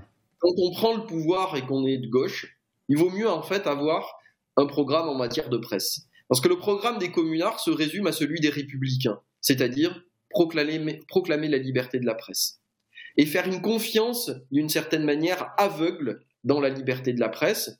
Et on a des déclarations qui sont très nettes en ce sens dans le journal officiel de la République française qui est publié par euh, les communards, par les gardes nationaux qui ont pris d'assaut l'hôtel de ville, et qui disent nous faisons confiance à cette presse libre, y compris la presse de nos ennemis, c'est-à-dire en gros à l'époque le Figaro par exemple déjà, mais aussi la presse monarchiste ah, le comme déjà un journal... voilà. Le, le, la presse monarchiste comme un, journal qui n'existe plus aujourd'hui mais qui s'appelait le Gaulois qui est un journal très lu un quotidien très lu à l'époque et ils disent en gros on vous fait confiance on vous laisse parler mais par contre on vous fait confiance pour ne pas euh, pour ne pas empêcher en fait le peuple de s'exprimer d'élire ses représentants et euh, voilà, le, les communards, c'est leur projet n'est même pas en fait d'abolir la troisième République, hein, pas du tout. Ils se placent dans le cadre républicain. Mais en gros, ils leur disent on vous laisse parler, on vous fait confiance. Et en fait, très rapidement, la, la, la, la violence. euh, alors, les, les insurgés eux-mêmes sont euh, parfois euh, plus radicaux envers le Figaro et le Gaulois, par exemple, puisqu'ils quand même ils vont investir les, les locaux du Figaro et le Gaulois euh, dès, dès- dès le début. Hein. Euh, mais euh, très rapidement, la, violence des critiques euh, provenant euh, de la presse de droite euh, de, l'époque et la presse anticommunarde est telle qu'on commence à se poser des questions parmi les communards sur est-ce qu'on peut encore les laisser parler Est-ce qu'on peut laisser parler des journaux, par exemple, qui, tous les grands journaux parisiens, par exemple, appellent les Parisiens à ne pas participer aux élections organisées par la garde nationale. Ils appellent à boycotter les élections. Donc là, on commence à se dire, mais est-ce que on va pouvoir les laisser faire Alors il y en a qui disent, on ne peut pas toucher à la liberté de la presse, c'est pas possible. Par exemple, Jules Vallès dira, il n'y a aucun motif qui peut justifier le fait d'interdire des journaux. mais en fait, la Alors, se. Ju- Jules Vallée, si, si on veut lire un livre sur l'histoire de la presse, faut lire l'insurgé, quoi. C'est fabuleux. C'est fabuleux. Tout à fait. Oui, oui. Alors Vallée, c'est une grande plume en fait de, de, de la commune. C'est le bon, c'est le, c'est voilà, c'est c'est le cri du peuple, hein, euh, etc. Donc c'est c'est vraiment. Mais lui, il reste jusqu'au bout fidèle au principe de la liberté de la presse. Mais d'autres dans la commune disent non. En fait, on peut pas laisser dans une guerre, on peut pas laisser la presse de l'ennemi déverser sa propagande impunément. Oh la vache, donc, en c'est fait, exactement ce que vous écrivez, page 50. Et puis, dans quelle guerre laisse-t-on l'ennemi déverser impunément sa propagande. Exactement. Ah, ben, là. bon, vous êtes bien l'auteur, vous pouvez rester. Exactement. Oui, oui, c'est moi, c'est moi. Cas, j'ai lu. Ou alors c'est chat GPT, je sais pas. Et, euh, et donc, donc voilà, en fait, la, la commune, ça, ça, se, ça, ça se termine. La, la question de la liberté de la presse, évidemment, n'est pas centrale pendant la semaine sanglante. On a, on a autre chose à faire, en fait. Bien sûr. Pendant la semaine Bien sanglante, sûr. évidemment. Mais ça se termine dans une situation assez, euh, assez euh, paradoxale, pendant laquelle des républicains, en fait, finissent par censurer la presse de l'ennemi, parce qu'en fait, ils, ils ne savent pas quoi faire face à ces journaux euh, qui, sont interdits mais qui continuent en fait d'être publiés depuis Versailles et qui euh, se réjouissent pendant la semaine sanglante euh, du massacre des communards. hein. Je cite notamment un, article du Figaro qui, est, absolument abominable hein, sur, la joie éprouvée par la presse bourgeoise face aux, aux cadavres qui s'amoncellent dans les dans les rues de Paris. Il me plaît toujours de rappeler que le terme casseur a été inventé par Le Figaro et il s'agissait de désigner ceux qui euh, cassaient euh, les lampadaires pour euh, plonger Paris euh, insurgé dans le, noir. Voilà, le terme casseur euh, est est 19e siècle. hein. Donc euh, ça, reste quand même. Ça reste quand même. Est-ce que, cette tension là que vous racontez euh, chez les révolutionnaires, euh, chez les communards, entre liberté totale de la presse et au contraire il faut, la contrôler, est-ce que si on fait un saut dans le temps, ça, va, durer longtemps cette, ce- cette déchirure entre, la gauche, dans la gauche? Non, ça va pas durer, euh, ça va pas durer très longtemps, euh, puisqu'en fait, euh, on le voit dix ans après la Commune, en fait, l'adoption de la loi de 1881 fait fait l'objet d'un consensus à peu près total, mais ce, que l'on voit dans les quelques voix, je sais plus combien ils sont, trois, quatre peut-être députés, à ne pas voter pour la, la loi sur la liberté de la presse, on voit quand même qu'il y a d'anciens 48 arts C'est-à-dire des gens qui ont vécu la révolution de 48, qui ont vécu les journées de juin, et qui disent justement, nous on est contre la liberté de la presse, parce qu'en fait, c'est laisser la possibilité aux ennemis du peuple euh, de s'exprimer, et ça on l'acceptera jamais.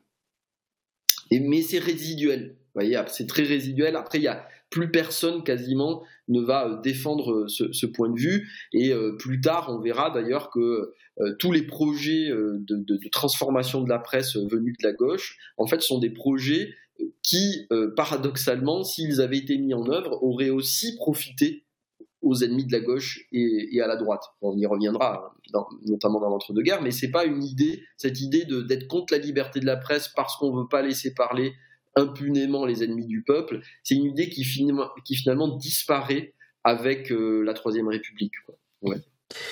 il va y avoir euh, l'industrialisation de, de, de, de la presse. Alors là, on rentre de plein pied dans, dans le pratiquement dans le, dans le monde moderne. Il y a notamment à, la belle époque, il y a une forme d'industrialisation très prononcée et la, CGT, si je vous ai bien lu, la, CGT va, va essayer de contrôler tout ça en disant industriel, ça veut pas dire populaire, quoi. C'est pas parce qu'on vend à des millions d'exemplaires qu'on est populaire. Oui, alors bah, c'est intéressant de voir que dans les grands journaux de l'époque, on tient exactement le même discours que euh, sur euh, BFM ou CNews aujourd'hui.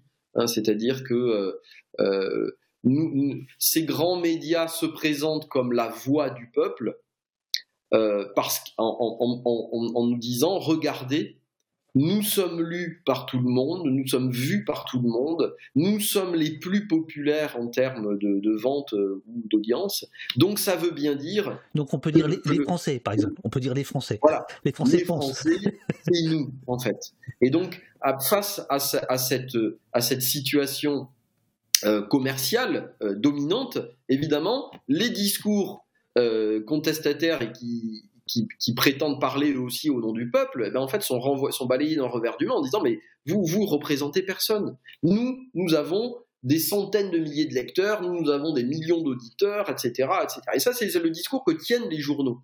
Hein, ils tiennent les journaux, et effectivement, si on regarde la sociologie de leur lectorat, c'est un lectorat qui est très largement aussi populaire et même ouvrier.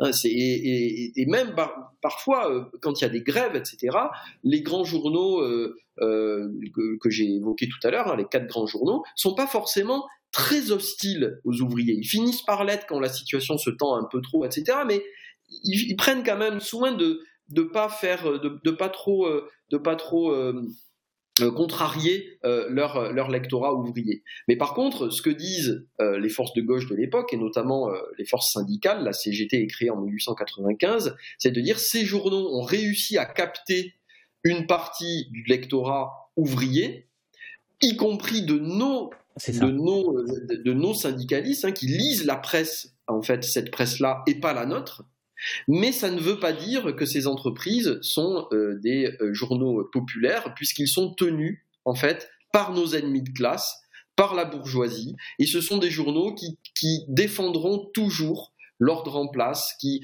finiront toujours par tomber du côté du gouvernement, de l'État, de la police, et jamais des grévistes, évidemment, et euh, des révolutionnaires. Et donc il y a une critique, une critique populaire de la presse supposément populaire de l'époque, qui, se, qui se développe fin 19e, début 20e. Et, là, la, gauche est bien embarrassée en fait pour savoir quoi faire, parce que c'est une presse qui, ben, comme aujourd'hui, hein, c'est une presse qui est très efficace qui a des techniques pour fidéliser le lectorat, qui a des techniques publicitaires euh, qui marchent euh, du feu de Dieu, euh, qui occupent l'espace perpétuellement, qui organise des jeux concours perpétuellement pour mobiliser, pour attirer l'attention, etc., etc., et puis qui est diffusée partout dans le pays grâce au chemin de fer.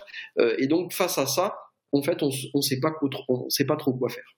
Oui, et donc d'une certaine manière, euh, CNews est un bon exemple de ça. Hein. C'est-à-dire que c'est dans les mains d'un milliardaire, euh, mais chaque animateur vous dira qu'il s'adresse aux classes populaires et que finalement il est plus populaire que la presse de gauche, supposée déconnectée. Alors, par presse de gauche, on, allez, on va intégrer Libération, euh, France Inter, hein, c'est bon voilà. Euh, euh, est-ce que, est-ce que le, est-ce que le, constat est si faux? Ben, c'est le, le, le, constat en fait, il, se, ne repose que sur une partie de la sociologie du lectorat ou de l'audience. En fait, c'est le, caractère populaire, il n'est que là. En fait, ce qui permet à ces grands médias de dire si vous nous critiquez, alors vous êtes antidémocratique puisque vous, êtes, vous critiquez ce que le peuple aime.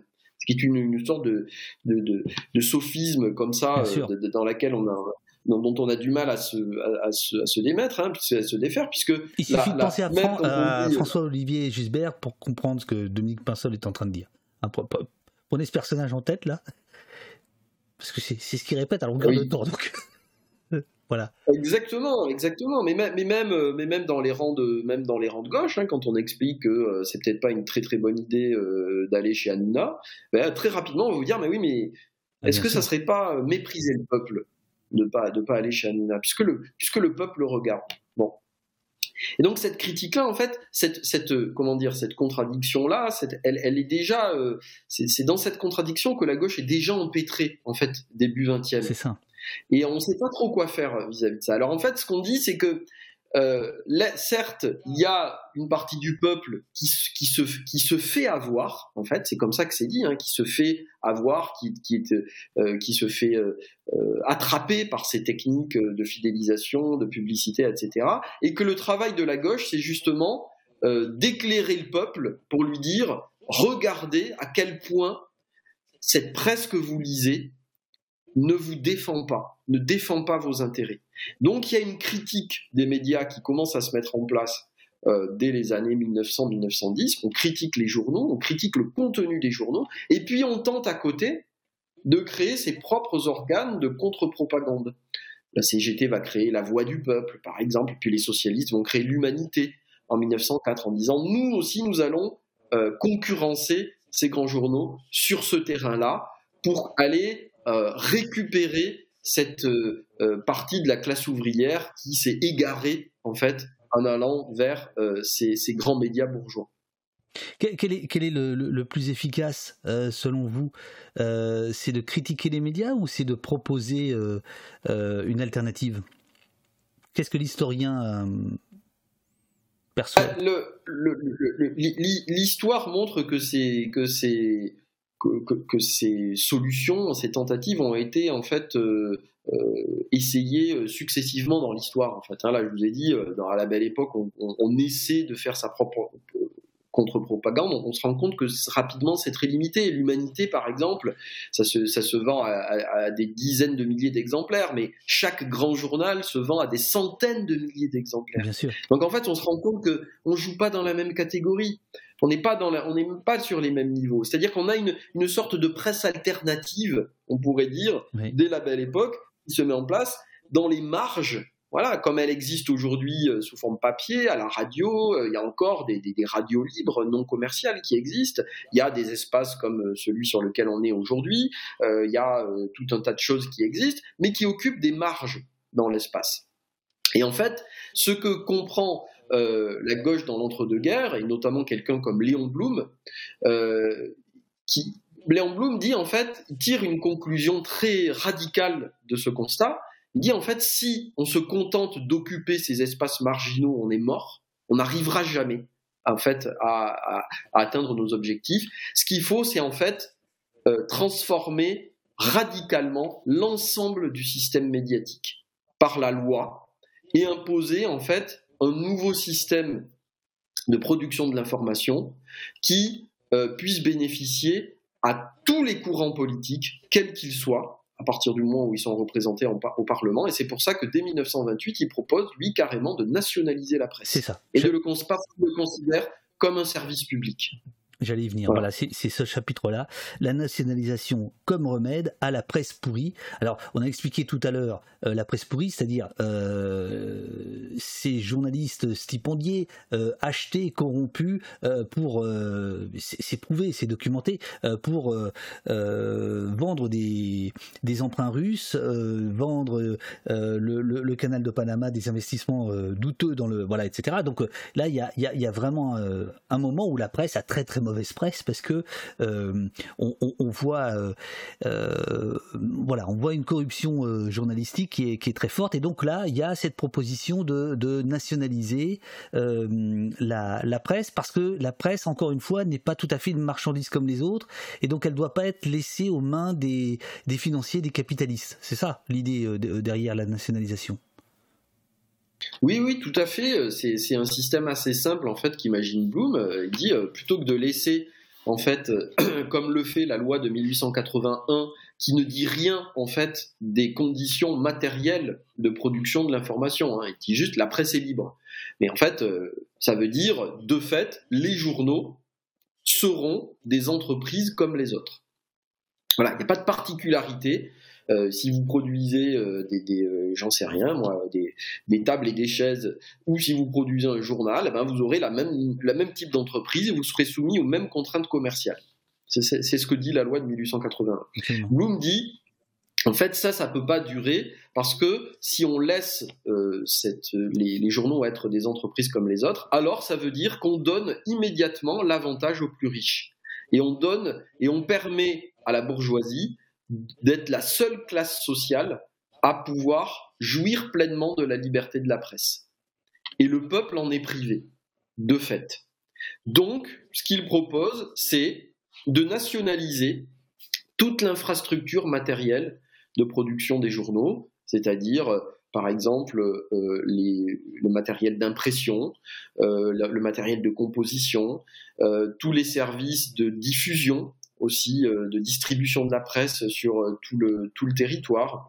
Et, et, et, donc, pour mettre à égalité, sur le plan économique, tous les courants politiques représentés au Parlement. Donc c'est un système qui profiterait aussi, je veux dire, à la droite, même à l'extrême droite, hein, qui profiterait à tout le monde. Mais au moins, il dit, au moins dans ce cas-là, euh, bourgeoisie et prolétariat lutteraient à égalité.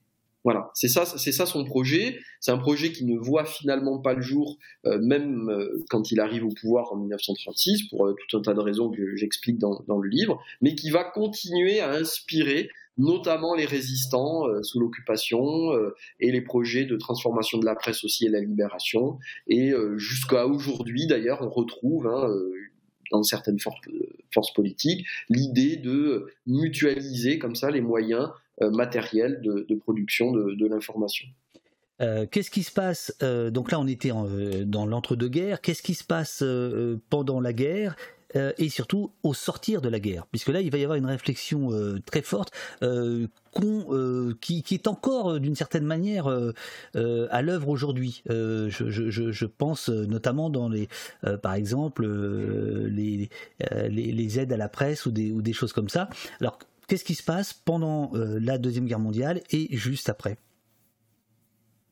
Oui, alors, ce qui se passe pendant euh, la Seconde Guerre mondiale. Eh ben, pardon Dominique, euh, excusez-moi, parce que là je vous ai senti un petit peu euh, fatigué. Je ne sais pas, vous êtes, vous êtes touché. Vous Non, non, non, je sors d'une grippe en fait, donc je ah. je suis pas au top de mes. De mes... Ah bah pourtant, ça, non, ça se voit pas. Non, par, contre, je, voudrais avant qu'on remonte le temps, vous faire part de, de quelques petits commentaires dans le, dans le chat un petit peu désabusé, mais qui vous écoute avec passion, j'ai l'impression, en disant mais en fait tout ça c'est une boucle, euh, il n'y a rien de nouveau finalement, euh, tout, se, répète. Est-ce que c'est ce que vous avez envie de transmettre dans, dans votre livre ou pas?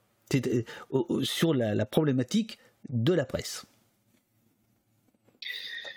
Bah, D'une certaine manière, le constat n'est pas faux puisqu'au fond, on se rend compte que euh, ce que l'on perçoit aujourd'hui comme une situation intolérable de concentration médiatique, de, de, médias aux mains des plus riches, des milliardaires, etc., etc. C'est en fait une situation comparable à celle de l'entre-deux-guerres, c'est une situation comparable à celle de la fin du 19e siècle. Donc, d'une certaine manière, ici, je peux mettre la casquette de, euh, insupportable d'ailleurs de l'historien qui est toujours là pour dire euh, euh, ah oui, mais ça ne date pas d'hier, ça a toujours été comme ça, etc., etc. Mais c'est pas ça le but du livre. Le but du livre, c'est de montrer justement que cet état de cette, situation que l'on connaît aujourd'hui, en fait, euh, a été combattu dans l'histoire, a nourri des projets de transformation, et parfois, cette, euh, ceux qui tenaient ces grands médias ont été vaincus.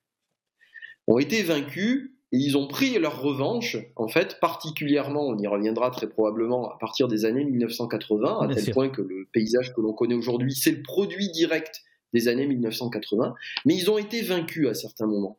Et notamment, ils ont été vaincus bah, à la libération.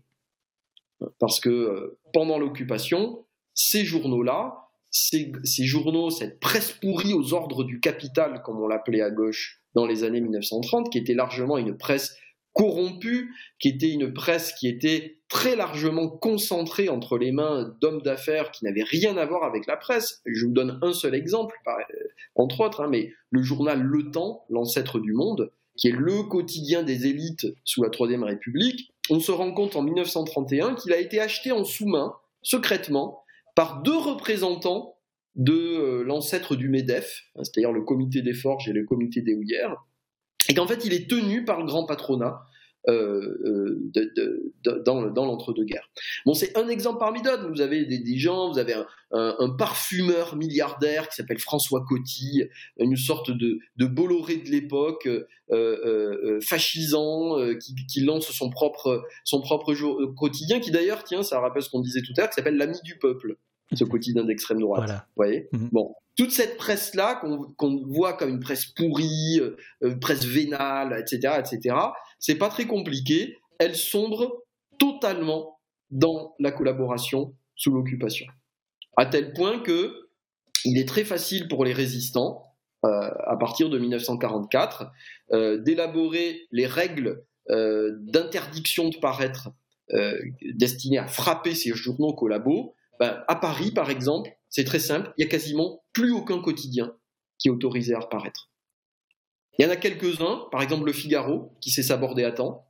À quelques jours près, il, aurait été interdit, mais il s'est sabordé à temps. Mais en, 1944, on interdit complètement, on fait table rase en fait de la presse de l'époque. On fait table rase, on met en place des règles anti-concentration ultra strictes on dit par exemple un homme d'affaires, il ne peut pas te, euh, détenir plus d'un grand quotidien, par exemple, c'est pas possible, c'est interdit.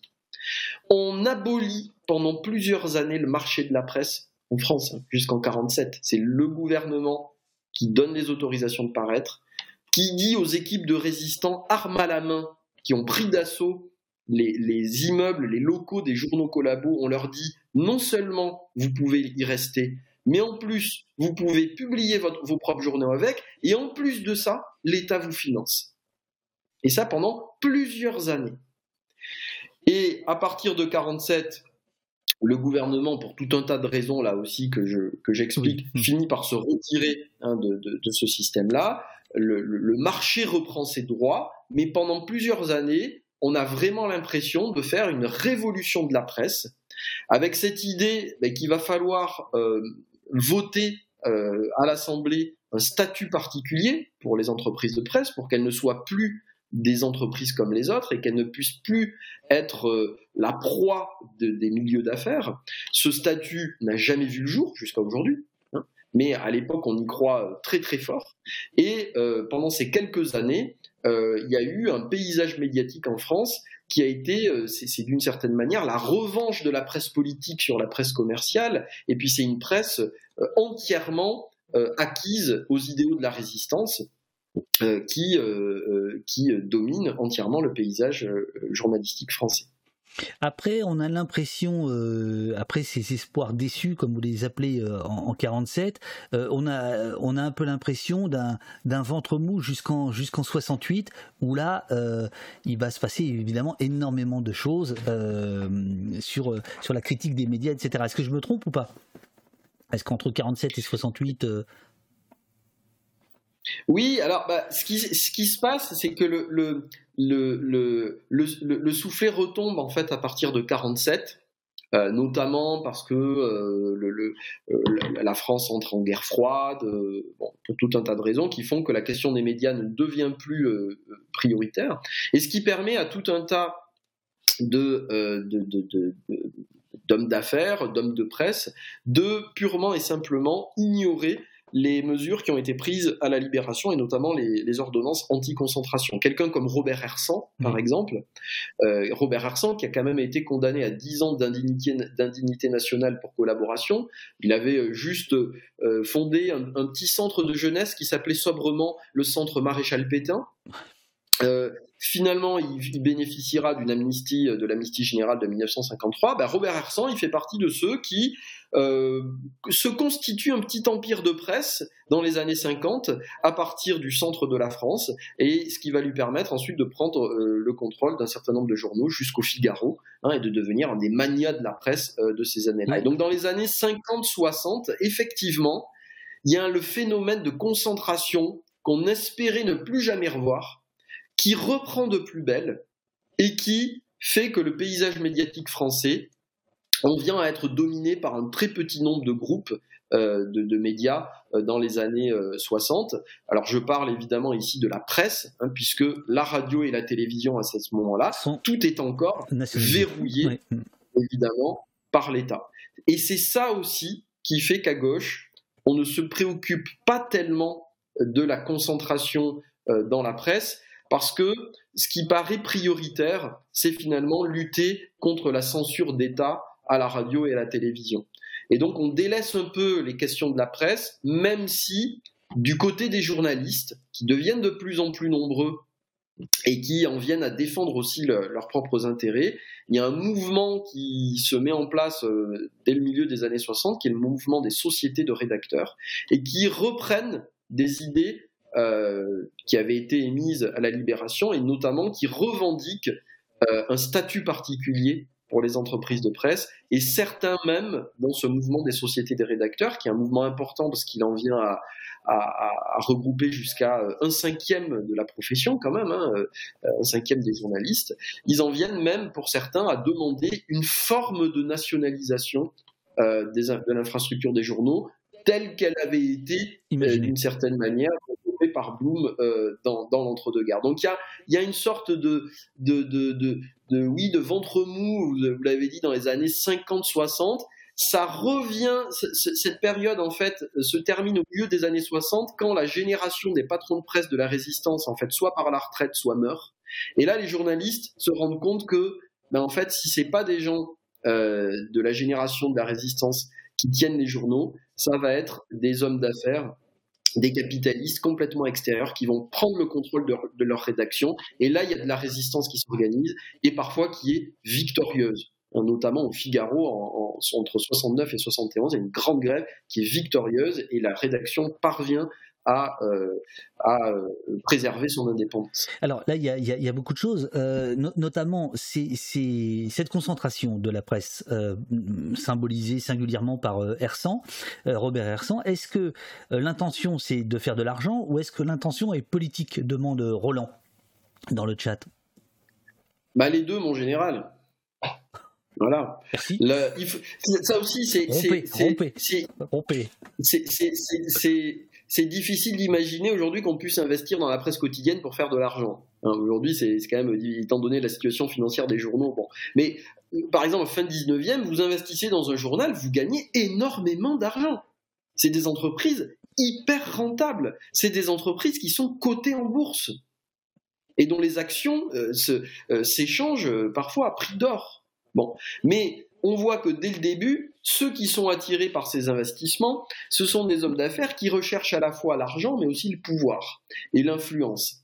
Euh, aujourd'hui, il y a euh, plutôt que, il reste plus que l'influence. Hein. Si vous investissez dans le monde, c'est pas pour gagner de l'argent, c'est pour euh, faire à la limite de, la défiscalisation, mais aussi en fait avoir vos entrées dans le monde du pouvoir, dans le monde politique. À cette époque-là, faire des journaux, des quotidiens, vous gagnez de l'argent, et puis ça vous permet en même temps eh ben, d'avoir euh, des liens avec le monde politique, euh, le monde parlementaire, euh, etc., les ministres, le gouvernement. donc c'est les deux, en fait, c'est toujours un mélange de, de, pouvoir économique, de pouvoir économique et politique, en fait, hein, investir dans la presse à, cette époque-là. Est-ce que la concentration de, de la presse, donc de, à l'époque, est-ce qu'on peut la comparer à celle d'aujourd'hui? Euh, idée de voilà, euh, on, dit beaucoup qu'aujourd'hui la presse est aux mains de, de, milliardaires, qu'on n'a jamais vu une telle concentration. Euh, est-ce que c'est exact ou pas?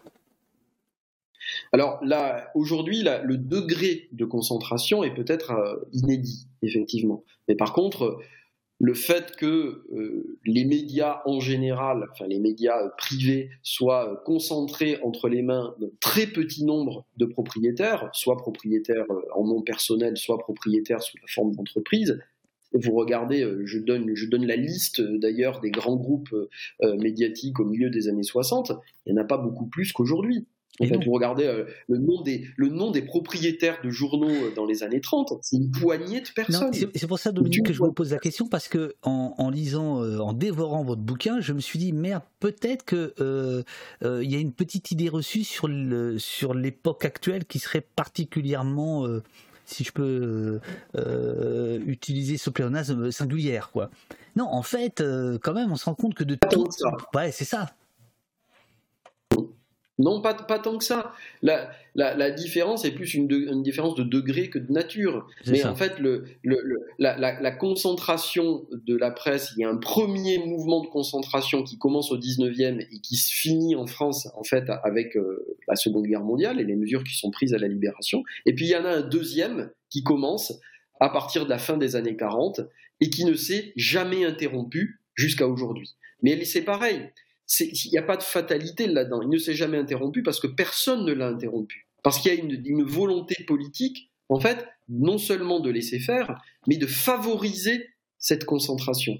Si vous regardez les, lois anti-concentration qui ont été tentées en matière de presse, elles ont toutes été soit non appliquées, comme les ordonnances de 44, qui n'ont jamais été appliquées, qui ont été euh, abrogées simplement au milieu des années 1980 sans jamais avoir été appliquées, alors que pendant toute cette période-là, la gauche dit on va appliquer les ordonnances de 44 à chaque élection, on va appliquer les ordonnances de 44, etc. etc. La dernière grande tentative de loi anti- anti-concentration, c'est les socialistes en 84 qui font une loi qu'on appelle la loi anti-Hersan, qui est censée euh, euh, démanteler l'empire d'Hersan. C'est un fiasco tel que, le, que, que, que la loi n'est jamais appliquée parce que le Conseil constitutionnel dit que en fait la loi a été tellement mal foutue qu'on ne peut pas l'appliquer de manière rétroactive. Donc en fait, non seulement Hersan, il est préservé, euh, il n'est- pas menacé par la loi, mais en plus de ça, ça conforte Hersan parce que ça empêcherait que d'autres monopoles euh, viennent le concurrencer sur son propre terrain. Donc c'est un tel fiasco que les socialistes euh, regardent euh, leurs pantoufles et s'en vont penauds, et euh, la droite revenue au pouvoir en 86 abroge la loi, remonte les seuils de concentration qu'on connaît aujourd'hui, c'est-à-dire qu'il n'y en a quasiment pas, enfin très très peu, et euh, que ça soit en matière de presse, de radio ou de télévision, c'est à peu près, euh, vous êtes à peu près libre de faire ce que vous voulez. Il y a quelques règles à respecter, mais qui sont euh, tellement euh, peu contraignantes qu'elles permettent la concentration extrême que l'on connaît aujourd'hui. Alors, vous, vous, l'avez dit, en, en 68, euh, les critiques contre la presse bourgeoise euh, se portent surtout sur le service public, sur la radio, sur la, euh, télévision, sur ce qu'on appelait l'ORTF. Hein. Euh, on, a tous en tête les, affiches euh, de, des ateliers populaires de, mai 68 sur, euh, sur euh, l'ORTF. C'est quoi l'enjeu euh, à ce moment-là? Oui, alors, ce qu'on, quand, on parle, hein, quand on pense à mai 68, effectivement, on voit les affiches avec De Gaulle, euh, où, la, où la police vous parle tous les soirs à 20h, etc. Ou, De Gaulle qui a, une- qui a un écran de télévision à la place du visage avec écrit ORTF, euh, etc., etc. Bon, c'est, c'est, c'est, c'est- c'est lié au fait que la, la radio et la télévision euh, sont considérées par l'État comme des médias pas comme les autres, en fait. hein. et, et notamment la télévision, c'est vraiment considéré en France comme la voix du gouvernement et la voix de la France. Voilà. Autant la presse, on la laisse faire, il n'y a pas de problème. Autant radio et télévision, c'est surtout un instrument de communication particulier entre le gouvernement et le peuple. C'est comme ça que c'est conçu et c'est comme ça qu'on justifie le monopole euh, de, étatique sur euh, l'audiovisuel. Alors, ça veut dire quoi? Ça veut dire que quand vous travaillez à l'ORTF, l'ORTF, donc ça veut dire l'Office de radio-télévision euh, français, qui a euh, été créé en 1964 euh, et qui existe en fait que pendant 10 ans. hein. on parle toujours de l'ERTF, mais ça existait que pendant 10 ans, entre 64 et 74. Avant, il y avait ce qu'on appelait la RTF, la radio-télévision française. Bon, c'était à peu près la même chose, mais ironie de l'histoire, l'ORTF, c'était censé, on a retenu ça comme le symbole de la mainmise de l'État sur le- la, la radio et la télévision, alors que c'était censé être déjà une- une- un organisme un peu plus souple que ce qui existait au- auparavant, bon, où il y avait un peu plus de liberté. Bon, et effectivement, j'ai- il n'y a pas longtemps, d'ailleurs, pour une présentation du bouquin, il y avait une journaliste qui travaillait à l'ORTF, qui était venue me voir à la fin et qui me disait, en fait, l'ORTF, tant qu'on travaillait pas euh, pour le journal télévisé, pour, dans les services d'information, etc., mais quand on travaillait pour les services culturels, euh, pour tout ce qui était euh, production euh, de téléfilms euh, euh, historiques, de, de- par exemple, de, de type Jacou le Croquant ou les trucs comme ça, on avait une liberté énorme. On pouvait faire énormément de trucs, c'était vachement bien. Par contre, pour tout ce qui était l'information, là, c'était la petite clochette euh, du ministre, c'était euh, le service de, de communication en fait euh, de l'Élysée purement et simplement. Et en mai 68, ça se voit de manière éclatante. hein. C'est-à-dire que voilà, les, les- les seules informations un peu disons dissonantes, dissidentes que l'on a, c'est sur ce que l'on appelle les radios périphériques, c'est-à-dire des radios qui échappent au contrôle de l'État parce qu'elles sont émises depuis l'étranger, par exemple Radio Télé Luxembourg, euh, RTL, Radio Monte Carlo, RMC, euh, Europe numéro 1, qui est euh, diffusée depuis l'Allemagne, toutes ces radios périphériques échappent au contrôle de l'État, et là on voit bien la différence de traitement euh, médiatique euh, des manifestations en mai 68 entre la radio-télévision d'État et puis les radios, télé, les, les radios périphériques et aussi évidemment la presse. Donc ce qui se joue en mai 68, tout est focalisé en fait sur euh, le monopole d'État à la radio et à la télévision, c'est-à-dire euh, la, contestation se fait contre la propagande gaulliste. Hein. Mais ce que je montre dans le livre quand même, c'est qu'on oublie aussi que par exemple, au sein de qui est une très très grosse maison, hein, c'est, euh, je sais plus, il y a de y avoir 15 000, 15 000 personnes qui travaillent là-dedans. Hein. Au sein de les gens se mobilisent évidemment pour leur autonomie par rapport au gouvernement, mais ils ne demandent pas de la privatisation. Les syndicats ne demandent pas la privatisation. Ça, vous, ils demandent en fait. Vous, vous expliquez qu'au sein de l'ORTF, le personnel mène une grève massive entre le 17 mai 68 et le 23 juin. Tout à fait, c'est une grève massive qui a été d'ailleurs pour les journalistes de télévision qui a été terrible. C'est-à-dire qu'il y a à Paris, je crois qu'il y a un journaliste de télévision sur deux qui est mis à la porte. C'est une répression terrible à l'ORTF. Hein. Mais alors, on présente toujours ça comme un combat des, valeureux journalistes épris de liberté contre le gouvernement gaulliste. Oui, mais les syndicats, c'est vrai, mais les syndicats, ils demandent pas pour autant la privatisation et ils se battent aussi à l'époque contre l'introduction de la publicité commerciale à la télévision. Et ça, c'est un, combat qui est passé sous silence euh, généralement quand on revient sur mai 68, parce qu'en fait, ça montre que la, la, la, mobilisation pour la liberté de la presse à l'ORTF, elle se fait à la fois contre l'État, mais aussi contre les capitaux privés. Ils échouent. Le premier spot publicitaire commercial à la télévision, c'est en octobre 68. C'est une pub pour le fromage boursin d'ailleurs, je le précise dans le dans le livre. Donc c'est un échec, mais c'est un mais c'est un c'est c'est cette double lutte en fait qu'il faut avoir en tête pour comprendre pourquoi à gauche, après 68 et jusqu'en fait l'élection de Mitterrand, personne ne préconise la privatisation de l'audiovisuel. On préconise un service public de l'audiovisuel indépendant de l'État, mais aussi indépendant des capitaux privés, dans l'optique d'un grand service public de l'audiovisuel. Et ça, c'est un projet qui est abandonné euh, par les socialistes après le tournoi de la rigueur en 82.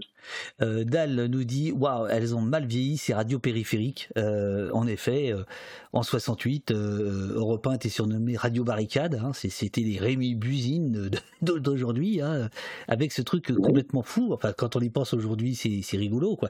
Ce, qui, ce qui était reproché à, notamment à Europe 1, c'était de, de, de, de, faire des directs depuis, depuis des, des téléphones de, de, troquet et dire voilà, rue Gay ça, qu'une barricade vient de, une, une sorte de d'information en direct, de, de live, hein, on dirait, euh, comme on a fait hier finalement. Et effectivement, on se dit que, j'ai pas envie de dire comme euh, comme Europe 1, moi, quoi. On peut expliquer ça d'ailleurs, pourquoi euh, pourquoi ces radios périphériques qui apportent en 68 un, du vent frais rentrent dans le rang de, quand même assez vite? Bah parce que ce sont des radios euh, bon qui sont déjà évidemment aux, mains de, de, capitaux privés à l'époque, mais en 68, il faut pas s'imaginer que les que les médias étaient euh, étaient euh, comment dire massivement et unanimement contre les manifestants, contre les grévistes, contre les étudiants. Il y avait si on regarde par exemple les colonnes du Monde à cette époque-là, il y a même les événements sont suivis avec une certaine bienveillance. Hein, bon, il y a, y a une telle là, pour le coup, la, la, situation actuelle nous permet de le comprendre. C'est-à-dire qu'il y, y, y, y, a un tel enfin, mouvement. Le, le, le, monde avait, avait de quoi se racheter quand même, puisqu'il y a, l'édito célèbre un mois avant, euh, La France s'ennuie, etc. Euh, bon, voilà. Euh... Oui, oui, tout à fait. Et puis, et puis, ah, mais ça, puis le monde n'est ouais. pas. Euh, n'est pas ce n'est pas le monde d'aujourd'hui non plus. Hein. Le, le, monde de, de 68, c'est encore euh, le, monde euh, hérité euh, du, monde euh, créé euh, à, la libération euh, par Hubert Beuve-Méry, dans les idéaux de la résistance, imprégné de, christianisme social, etc., etc. Donc c'est pas le même. Mais pourquoi euh, les, radios, au fond, euh, ce sont les radios périphériques font ce travail-là? Bah, Parce qu'il y a aussi le rapport de force est en faveur tout simplement des, gens qui sont mobilisés. En 68, euh, c'est la plus grande grève générale de toute l'histoire de France. On estime qu'il y a, peut-être jusqu'à 6 millions de grévistes le même jour. D'accord? Oui, Donc, les, médias, les, médias euh, privés, euh, quand bien même ils seraient hostiles aux syndicats, hostiles aux idéaux révolutionnaires, etc., etc., ils sont obligés de baisser d'un ton, comme aujourd'hui en fait. Dans le traitement médiatique aujourd'hui, on vous l'avez dit au début, même les médias privés, les médias bourgeois, ils osent pas trop, euh, en tout cas jusqu'à euh, il y a quelques jours, ils osaient pas trop. Euh, ah, on a, on a l'impression qu'ils sont un peu indexés sur les, les, sondages d'opinion, quoi. C'est-à-dire que si on leur dit 80% des, des, Français sont contre la réforme ou la prétendue réforme des retraites, ils peuvent pas tout oui, alors, alors, à l'époque, en 68, il n'y a pas, a pas cette, cette euh, prégnance des, des, sondages. Ça n'existe pas. On, on, on, on capte l'opinion par d'autres choses, en fait. On capte l'opinion par euh, euh, l'importance des manifestations, le nombre de grévistes, etc. Ça donne des signes suffisants pour capter l'opinion. On, sait, qui sont on sait quel est le rapport de force. Qui sont peut-être plus fiables que, qui sont peut-être plus fiables que les, que les, que les sondages. Ça dit en passant. En tout cas, qui sont pas forcément moins fiables. Ça, c'est sûr. Oh, l'historien. Euh, alors, vous, expliquez, euh, page 61, que le fond de l'air ne reste pas rouge très longtemps après 68, que grosso modo, euh, les, velléités de, de, de critiques, de changement euh, vont pas, vont, ne, vont aboutir à, rien. Giscard d'Estaing ne, fera rien, au point que, écrivez-vous deux pages plus loin, que à la fin du mandat de Giscard d'Estaing, la concentration, qui ne se limite pas au goût persan, est telle que près du tiers des départements français français connaît une situation de monopole en matière de, de, de, presse. Euh, donc il faut euh, en fait euh, arriver aux années 80 pour voir quand même un, bouleversement dans l'écosystème médiatique et donc dans la critique de cet écosystème.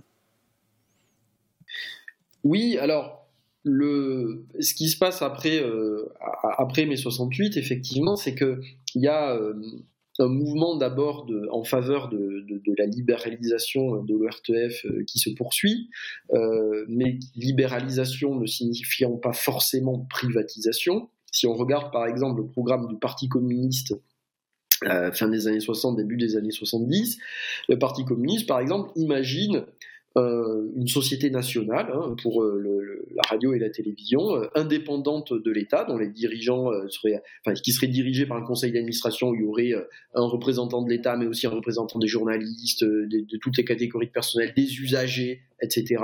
Donc quelque chose d'indépendant de l'État, dans lequel il n'y aurait pas de capitaux privés, et dans lequel, par exemple, les grandes chaînes de télévision seraient accessibles, resteraient accessibles au gouvernement, mais aussi quand elle le souhaiterait, aux grandes centrales syndicales et aux grands partis politiques. Donc imaginez par exemple aujourd'hui vous avez euh, le live de Pascal Pro qui est interrompu par euh, un communiqué de la CGT, une intersyndicale qui aurait le droit en fait, parce que c'est considéré comme euh, un canal d'information d'utilité publique. Voilà, vous imaginez quelque chose comme ça. Et alors ce qui est intéressant de voir, c'est que dans le programme commun de la gauche, hein, mis en place dans les années, dans les années 70, cette idée demeure, hein, l'idée euh, de mettre en place euh, des mesures anti-concentration dans la presse, mais aussi de mettre en place un service public euh, de l'audiovisuel indépendant de l'État, ça demeure. Même le Parti socialiste, une fois qu'il quitte le programme commun et, que le candidat Mitterrand se présente tout seul, continue à, défendre cette idée. Hein, anti-concentration dans la presse et monopole dans l'audiovisuel, monopole libéralisé hein, dans l'audiovisuel. Et en fait, quand euh, Mitterrand est élu, c'est une grand espoir hein, en matière médiatique. Alors, il faut vous imaginer les foules, euh, la foule qui se euh, qui se masse place de la Bastille. Ça rappelle quelques jours là. Mais il y a, y, a, à mon avis, il y a encore plus de monde hein, ce jour-là, le soir de l'élection de Mitterrand, place de la Bastille. Ah, place de la Bastille. J'ai 13 ans. Ma mère m'y emmène. C'est noir de monde. Hein. C'est quelque chose. Ah, voilà. ah non, c'est quelque chose. Ah ouais, ouais, ouais, non, non, c'est quelque chose. Bon, alors est-ce que vous vous souvenez que ce jour-là, moi j'y étais pas, hein, parce que. Ah, vous étiez pas Si, si, justement, j'étais né, mais alors j'avais à peine euh, quelques mois. Voilà. Bon, ouais, je suis né sous Giscard quand même. Je suis Ah. né sous Giscard à Ah. quelques semaines près. Ah, ça Voilà. penche, ça Mais est-ce que vous vous souvenez que le soir de la Bastille, moi j'ai lu partout de, de, de, gens qui l'ont vécu euh, et d'historiens euh, qu'on qu'on euh, qu'on conspuait Oui, et qu'on huait les noms de Jean-Pierre Elkabach, Bien sûr, Alain Duhamel, bien sûr, déjà. bien sûr, bien sûr. Parce que, donc vous confirmez, voilà. Donc vous imaginez oui, cette parce il y avait, euh, euh, je, je sais plus comment ça se faisait, euh, mais effectivement, oui, oui, il y avait une scène. Je j'ai aucun souvenir de, j'avais 13 ans, mais j'ai aucun souvenir de, retransmission télé ou de choses comme ça, euh, parce que je crois pas qu'il y ait ces moyens-là. Il y avait une scène pour un concert, euh, et puis pour euh, la prise de parole des, gagnants. Mais en revanche, effectivement, leurs noms sont, sifflés, hués, et c'est leur fait de, gloire pendant, ben, jusqu'à aujourd'hui, quoi. Il vous en reparlera, Ben oui. du Hamel. Enfin, c'est sa Oui. médaille pour lui. Le, le Alain Duhamel qu'on voyait encore hier soir, euh, qui avait pas l'air très, très tranquille et très serein hier soir en commentant les, ce qui se passait dans, dans les, dans les rues des grandes villes de France. Bon, c'était le même qui se faisait huer le soir de l'élection euh, euh, présidentielle de, de Mitterrand. Pourquoi? Parce que avec quelqu'un comme El Kabach, c'était l'incarnation en fait de la droite de, de, de, de la télé, euh, de la télé euh, euh, aux mains de l'État. Voilà. Donc c'était euh, je veux dire, quand Maurice Clavel, l'écrivain Maurice Clavel, euh, part un grand coup d'éclat euh, dans une émission de RTF en disant Messieurs les Les censeurs, bonsoir, bonsoir. parce qu'on a enlevé un petit, un petit bout de son, euh, de son film qu'il devait présenter euh, pendant l'émission. Qui est-ce qu'il a en face de lui et qui bafouille un peu en essayant de justifier la censure en disant Oui, mais bon, c'est pas très grave, on vous a enlevé que quelques secondes, c'est pas très grave. C'est qui? C'est Alain Duhamel. Donc, c'est des gens qui euh, incarnent à ce moment-là ce que l'on ne veut plus voir et ce que l'on espère ne plus voir à la télévision parce que c'est euh, l'incarnation de l'ORTF, du pire de ce que de qu'a été la mainmise de l'État euh, sur l'information à la télévision. Et donc, quand Mitterrand est élu, euh, les journalistes de presse euh, placent beaucoup d'espoir dans le nouveau président parce qu'on on espère que, que R100 va enfin être poursuivi parce qu'il a, il y a eu des poursuites lancées contre lui en 78 euh, pour non-respect justement de la législation euh, anti-concentration. On espère que le monopole R100 va être démantelé et puis on espère que les radios libres vont être autorisées parce qu'elles sont encore illégales en 80 quand Mitterrand est au pouvoir, que ça va pas donner euh, lieu à une privatisation générale, mais que ça va permettre à des radios associatives, par exemple, de prospérer un peu partout dans le pays, que ça va libérer la parole, et on espère que la télévision aussi sera une télé libre, hein, mais pas euh, pour autant euh, aux mains des, capitaux privés. Et il y a une augmentation des, des aides à la presse. hein, Face à l'extension du capitalisme, écrivez-vous, euh, page 177, euh, face à l'extension du capitalisme médiatique dans la presse et la radio, les socialistes ont échoué ou capitulé avant même de commencer. Afin de préserver un semblant de pluralisme, écrivez-vous, les aides attribuées au quotidien comme La Croix, Libération, l'Humanité, qui profitent moins de la manne publicitaire que d'autres, sont certes augmentées entre 80 et 84, mais après, euh, vous dites que tout ça est, balayé. Il y a, quand même, des, petites avancées. Y a, euh, sur TF1, il y a, euh, comment ça s'appelait, droit de réponse, avec notamment un droit de réponse cinglant euh, contre l'Empire R100. euh, bon, il y a quand même un petit vent euh, qui, qui, qui souffle, mais qui, se, qui retombe aussi vite en fait. Oui, parce que euh, en fait, tout se joue par rapport à ce que l'on connaît aujourd'hui. En fait, tout ce que l'on connaît aujourd'hui est le produit direct des décisions qui ont été prises par les socialistes au pouvoir entre 82 et 84. Euh, pourquoi? Parce que en matière de presse, je l'ai dit, ils sont incapables en fait de, mettre en place une législation anti-concentration qui tienne la route. Ouais, Donc c'est ouais. un échec total. La seule chose qu'on fait, c'est augmenter un peu les aides à la presse et ça s'arrêtera là. Donc on laisse faire la concentration dans la presse. En matière de radio, finalement, on avait dit euh, il n'y aura pas de publicité commerciale. Les, les premières radios libres qui sont autorisées, elles n'ont pas l'autorisation de diffuser de la publicité commerciale. Finalement, sous le poids de radios comme Énergie à l'époque, le gouvernement capitule et cède et dit et autorise en 84 la radio, la publicité commerciale à la radio. Donc ça veut dire que des chaînes comme des stations comme Énergie, puis plus tard Fun Radio, Skyrock, etc. prennent complètement le dessus sur les autres petites radios qui sont complètement marginalisées, donc il, donc il en reste encore aujourd'hui un peu partout sur, sur le territoire. Et en matière de télévision, ben, le, procédé, euh, le processus est le même. C'est-à-dire que dès 84, le gouvernement autorise Canal Plus à émettre. Donc c'est une première euh, privatisation qui ensuite euh, va aboutir, euh, ce processus va aboutir aussi à la création de la 5 avec Mitterrand qui espère qu'en donnant la 5 à Berlusconi, eh bien, ça lui permettra, une fois que la droite sera revenue au pouvoir, d'avoir une chaîne amie, ce qui est un calcul politique assez étrange avec le recul, mais c'est comme ça que c'est perçu à l'époque. Et puis comme la droite revient au pouvoir dès 86, eh ben, euh, ce processus est accéléré par la droite.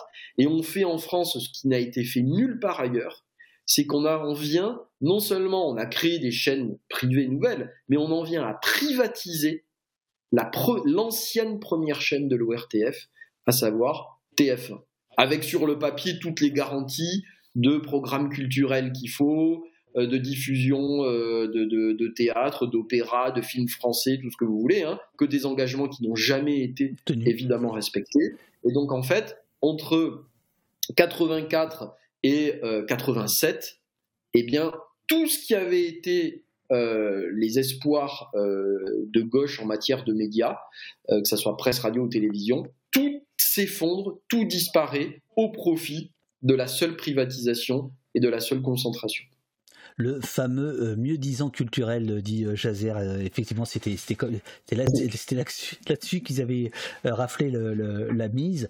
Et la TF1 qui sera pendant longtemps la, chaîne de télévision la plus puissante d'Europe. Hein. C'est quand même pas rien. et puis on sait tous maintenant bah, ce que, ce que cette privatisation a entraîné de nivellement par le bas. Quoi. Je veux dire, faut quand même être assez clair. je il suffit de regarder les programmes. On, peut se délecter de trucs débiles, mais enfin que ça, si ça, ça devient un problème. Euh, et, donc, euh, voilà, euh, évidemment, on n'y a pas gagné. Sauf, sauf dites-vous, pour ce qui, ce qui vous, ce qui, ce qui, ce qui vous attire, c'est la critique des médias. Il va y avoir un renouveau de la critique des médias, si, si je vous en crois, à partir de 1995 et notamment certaines, certaines grèves. Oui, tout à fait. Alors, euh, c'est là, il y a, un peu la, c'est un peu la nuit qui tombe. Tout à, l'heure, on parlait du ventre mou des années, euh, des, des, années 50, 60, etc. Là, il y a un autre ventre mou, on pourrait dire, hein, puisque là, les, tous, les, tous, les, tous ces médias privés sont, sont, en force. Alors, il faut le replacer dans le contexte de l'époque. C'est les années 80, c'est la décennie des Golden Boys, de, Bernard Tapie, euh, euh, de, de, de, tous ces, de tout cet argent roi. Hein, c'est ça. Bon. C'est-à-dire que ces grands médias, on a parlé de TF1 qui respectent pas ses engagements en matière de, de mieux disant culturel, mais je veux dire, tous les autres, personne ne respecte les moindres contraintes. Hein. Euh, Énergie euh, ne respecte pas les limites euh, du volume d'émission en 84. la haute autorité lui tape sur les doigts. Que fait Énergie? Ils font une immense manif à Paris. Il y a 200 000 personnes avec Johnny Hallyday, Dalida en tête pour dire liberté, liberté chérie. Et le gouvernement capitule, capitule cède, laisse faire. Tous les autres grandes chaînes aussi ne respectent pas les quotas de films français, tout ça. Le rapport de force est complètement inversé entre le gouvernement et les médias privés. Et ça, ça dure effectivement euh, pendant euh, euh, tout le reste des années 80. Alors, il y a des petites. et on est toujours dedans, on, est, on, est, bien d'accord, parce que tout à l'heure, c'est ce que vous avez dit, c'est-à-dire que, en gros, ce qui se décide dans les années 80, 40 ans plus tard, c'est toujours en place. Exactement, c'est exactement la même chose. Et alors, il y a des moments euh, un peu critiques euh, qui euh, commencent à émerger à partir de la fin des années 80. Il y a des petits moments où on commence à critiquer parce que, par exemple, l'affaire des faux charniers de Timisoara pendant la, révolution roumaine, hein, bon, ça, ça, fait du bruit. La, guerre du Golfe en 91 et la, et la propagande de guerre pendant la guerre du Golfe, ça, commence à, nourrir une certaine critique. Mais ce qui change vraiment, c'est les grèves de 95.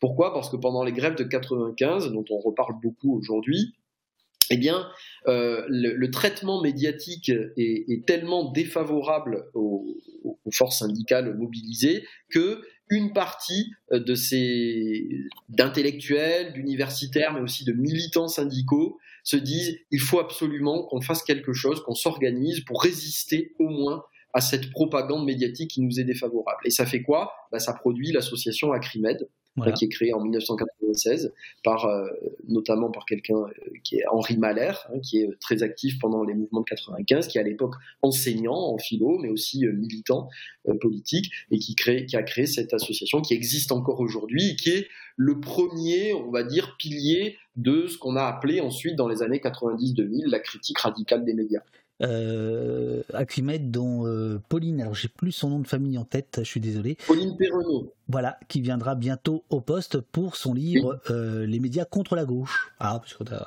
on a un peu de. Chez Agone aussi d'ailleurs. Comment? Publié chez Agon. Oui, oui, alors c'est pour ça que je, ne peux pas inviter tout de suite. Il faut quand même que je trouve euh, quelqu'un du groupe Bolloré entre, entre nous deux. Ah, voilà. ah bah oui, c'est le mieux disons culturel, c'est ici.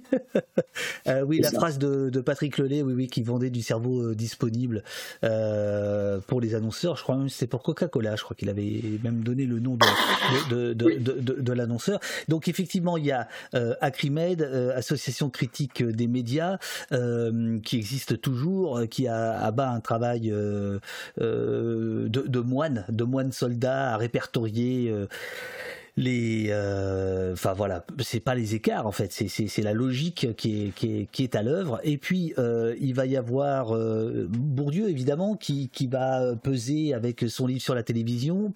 Et puis il va y avoir des, des expériences dont vous dites que vous avez été des, un compagnon de route hein oui, oui, tout à fait. Euh, je le dis. Moi, j'ai commencé en fait à, militer dans ce courant de la critique radicale des médias. Euh, on est euh, dans la deuxième moitié des, années 90. Il y a eu donc Acrimed en 96. Il y a le, livre sur la télévision de Pierre Bourdieu aux éditions Raison d'agir, créé aussi dans le sillage de 95. Hein.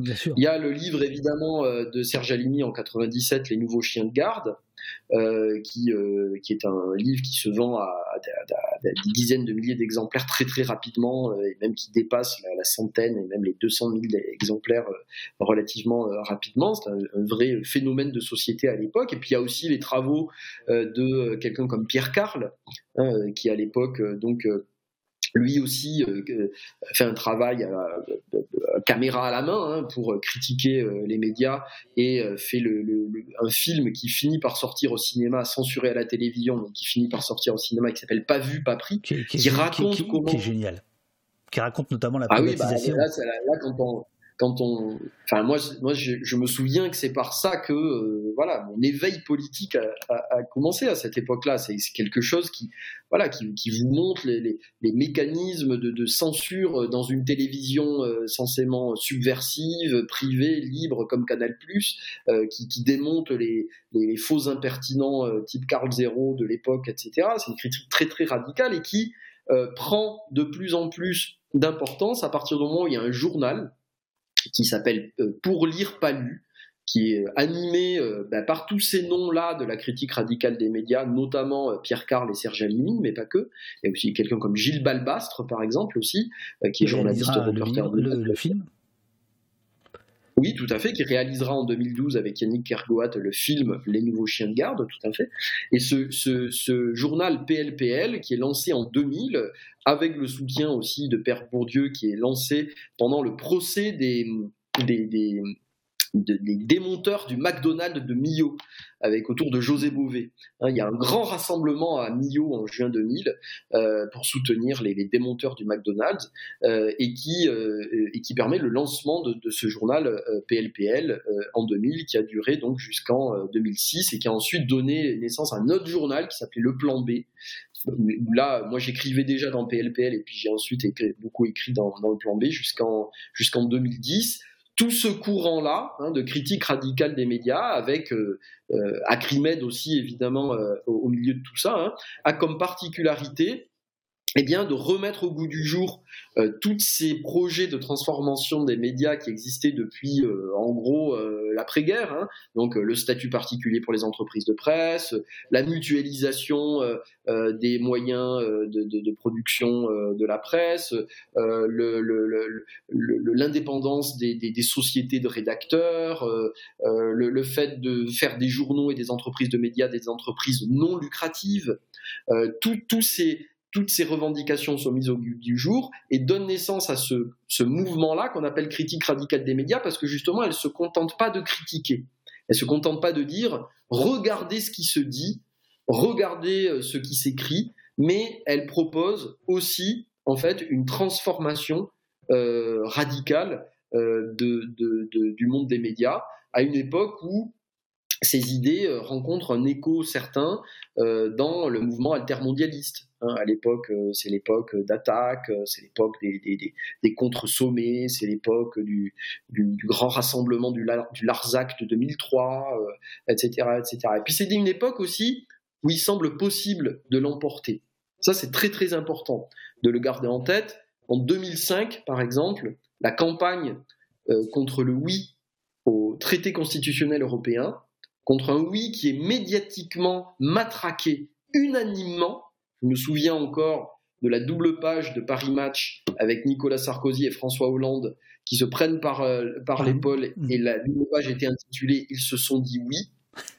On est dans, cette, dans, ce, dans, ce, dans ce paysage intellectuel-là et le non finit par l'emporter. Absolument. Et le non finit par l'emporter largement. Ça, c'est une grande victoire à laquelle euh, la, critique radicale contribué, je ne dis pas que c'est uniquement lié à ça, mais elle a contribué, et l'année d'après, on a le CPE. L'année d'après, le CPE, l'année du lancement du plan B, on a le CPE, et là, moi, je me souviens de, vendre hein, le plan B dans les manifs euh, anti-CPE, euh, c'était, ça partait comme des petits pains, quoi. C'était c'est les, manifestants, moi je me souviens, avaient des, couvertures, ils, photocopiaient des couvertures du journal, ils les accrochaient dans le dos, etc. etc. C'était une époque où la critique des médias était redevenue un sujet politique. Euh, et donc, euh, c'est une histoire qui est racontée nulle part, donc euh, je l'ai fait dans ce livre. Voilà, alors, il y a un petit point qui m'a chagriné. Et ah, mais m'en fous, j'espère. bien sûr, bien sûr. c'est Internet de chagrin. Euh, Internet euh, a pas beaucoup pas beaucoup d'importance à vos yeux. Il y a, deux lignes, page 207. Euh, à la fin des années 90, de nombreux groupes altermondialistes avaient investi le web en pariant sur la possibilité de faire contrepoids à l'information monopolisée sur les grands groupes multimédia. Et c'est à peu près tout ce que, ce que vous allez dire. Et ensuite, il y a, je crois que c'est page 213. Voilà. Euh, dans la rue, la dénonciation d'une information au service de l'ordre en place peine, alors on le sait aujourd'hui, hein, peine euh, à dépasser le stade de l'exaspération, comme le mouvement des Gilets jaunes a pu le montrer entre 2018-2020. Déserté par une gauche menant ses petites entreprises sur Internet, ou misant toujours sur une stratégie d'exposition médiatique à tout va, le champ de la transformation radicale des médias est, aujourd'hui largement en jachère. Là, je, Là, je me suis dit, oh le mec, eh, j'ai lu 200 pages, il est en train de me dire que moi j'ai une petite entreprise sur, sur Internet. Euh, non, j'ai trouvé que euh, vous accordez beaucoup d'importance à PLPL, à Plan B, etc. Ce qui est très juste, à Action Critique Média. Euh, je, pense sur le bec, je me suis gouré tout à l'heure, j'ai dit association, non, non, c'est Action Critique Média. Euh, mais est-ce qu'il n'y a pas là un, prisme d'historien qui, est attaché au papier, peut-être? Je ne sais pas. J'ai essayé de comprendre, Dominique, pourquoi vous êtes passé à côté de ça. D'Internet comme... Alors, en fait, le, chapitre du livre doit se comprendre comme une, réaction euh, au, discours, au discours, euh, euh, un certain discours assez largement répandu dans les sphères militantes, on va dire, actuelles, qui consiste à dire que finalement, la radio, la télévision, les journaux, on s'en fout puisque ce sont des médias de boomers, en gros. Mhm. Euh, c'est plus lu que par des vieux. Même la télévision, si on regarde euh, Hanouna, la moyenne d'âge, je crois que c'est 50 ans. Euh, et en fait, tout se joue maintenant sur, euh, euh, sur Internet, sur les réseaux, sur les blogs, sur les sites, etc., etc. Et que, et que par conséquent, ça sert à rien de perdre son temps à aller critiquer, à aller vouloir transformer des vieux médias qui, de toute façon, sont déjà dépassés depuis longtemps par tout ce qui se passe sur Internet. Voilà. moi, je ne suis pas d'accord avec cette idée-là pour euh, plusieurs raisons. D'une part, parce que c'est un discours, en fait, qui... Euh, euh, bon, alors c'est un discours qui date pas d'hier, hein, puisqu'on l'avait déjà dans les années 90, au moment se développe la critique radicale des médias et le mouvement altermondialiste, c'est le moment où aussi se développe Internet, où, euh, où les gens commencent à avoir Internet chez eux, etc. Euh, bon, c'est le moment où le sous-commandant Marcos, euh, depuis la forêt Lacandone au Mexique, fait des communiqués sur Internet via le réseau Indie Media, etc. Il y a même un, poète anarchiste américain, Akimbe, qui publie un livre qui ah, s'appelle les, zones autonomes temporaires, ah. Temporary Moi, c'est ma Bible, hein, camarade. C'est ma Bible. Voilà j'ai vu que, que, que, vous, que vous le revendiquiez ah aussi. Et donc, il y a, donc, il y a cette idée que, voilà, cette idée que finalement, euh, Internet ouvre une sorte d'espace de, liberté euh, fait d'archipels pirates comme ça, où on peut, on peut échapper euh, à la, au discours dominant, à la propagande étatique, etc. C'est ça, c'est l'idée des, des rhizomes chers à Deleuze ou de, des TAS chers à Kimbe. C'est ça, oui, oui, absolument. Eh, exactement, et exactement. Et, puis, je veux dire, ça, a une certaine réalité. Hein. Euh, le, réseau Indie Media, par exemple, dans les années 90 et 2000, c'est un truc euh, important. Euh, il y, a, beaucoup de choses qui se font sur Internet. voilà, à partir de 2004, il y a Facebook. 2006, il y a Twitter. Ça arrive un peu après en France. Et puis ensuite, ce discours prend de l'importance parce que il y a le printemps arabe en, en, 2010, il y a le mouvement d'Occupy Wall Street, il y a le mouvement des indignés, et, on a, et on voit des, gens avec des smartphones euh, partout et on a l'impression que les mobilisations euh, se, font corps en fait avec ces, avec ces, ces, réseaux euh, sociaux là. alors moi je ne suis pas d'accord totalement avec cette, cette manière de voir les choses parce que je pense que c'est un, c'est un nouvel outil hein, aux mains des, forces de gauche et des, forces subversives, on va dire, qui ouvre un espace de liberté euh, extrêmement utile et extrêmement euh, et qu'il faut absolument investir comme vous le faites d'ailleurs hein, avec d'autres, ça, il n'y a pas de problème. Tout comme il fallait faire des, des, radios libres à la fin des années 70, tout comme il fallait faire des journaux euh, alternatifs ou subversifs dans les années 90-2000, comme j'ai pu le faire, c'est il faut absolument le faire. Mais par contre, je pense que placer tous ces espoirs là-dedans, c'est en fait laisser euh, en place la structure de domination euh, médiatique euh, globale. Je m'explique. si on regarde par exemple le, flux de Twitter et, la, proportion occupée par les, les programmes de BFM, de ah, c'est un problème. voilà. C'est un problème. bien sûr déjà, c'est une erreur de considérer que ça serait deux sphères séparées. Les vieux médias d'un côté et puis les médias en ligne de l'autre. En fait, ils sont extrêmement euh, intriqués euh, l'un dans l'autre. Et quand bien même, moi j'ai mes étudiants par exemple qui me disent Ah, mais nous, monsieur, on regarde plus la télé. J'ai mais vous regardez plus la télé, et vous, vous n'avez plus la pratique de vos parents ou grands-parents de regarder la télé, et vous êtes exposé à la télé. Dès que vous ouvrez votre fil Twitter, votre fil Telegram, votre, votre, votre Snapchat ou votre Insta, vous avez quoi? Ben, Des séquences de CNews qui tournent en boucle et des commentaires de commentaires de commentaires. Donc vous y êtes exposé. Bien sûr. Voilà. Même moi, hein, je regarde pas de côté, je sais très bien ce qui s'y passe, enfin, ce qu'on, ce qu'on commente, etc. Les propriétaires de ces espaces numériques, de ces espaces en ligne, etc., sont les mêmes, en fait, de même nature que les propriétaires des vieux médias même s'ils sont plus cool et qu'ils vivent en Californie et qu'ils ont des, chemises hawaïennes, ça reste des capitalistes. Bien sûr. Euh, la révolution ne sera pas télévisée, disait euh, le, chanteur euh, Gil Scott Heron. elle, ne se ferait pas, à mon avis, en ligne, tout simplement. Elle se fera pas en ligne parce que euh, euh, Internet serait tout d'un coup un, espace d'entière liberté euh, qui nous, permettrait de nous, de, nous, de nous affranchir en fait de cette critique des vieux médias qui, qui, qui restent encore des médias politiquement et idéologiquement dominants. euh, sur tout un tas de sujets. J'ai vu passer, euh, et je, je, le cite de mémoire, euh, le camarade Olivier Azam euh, des, des, Mutins de Pangée, euh, qui, qui, disait que dans les années 90, au, au, moment où il y avait cette critique radicale, il y avait aussi la propagande par le fait avec les télés libres type Zaléa TV et d'autres.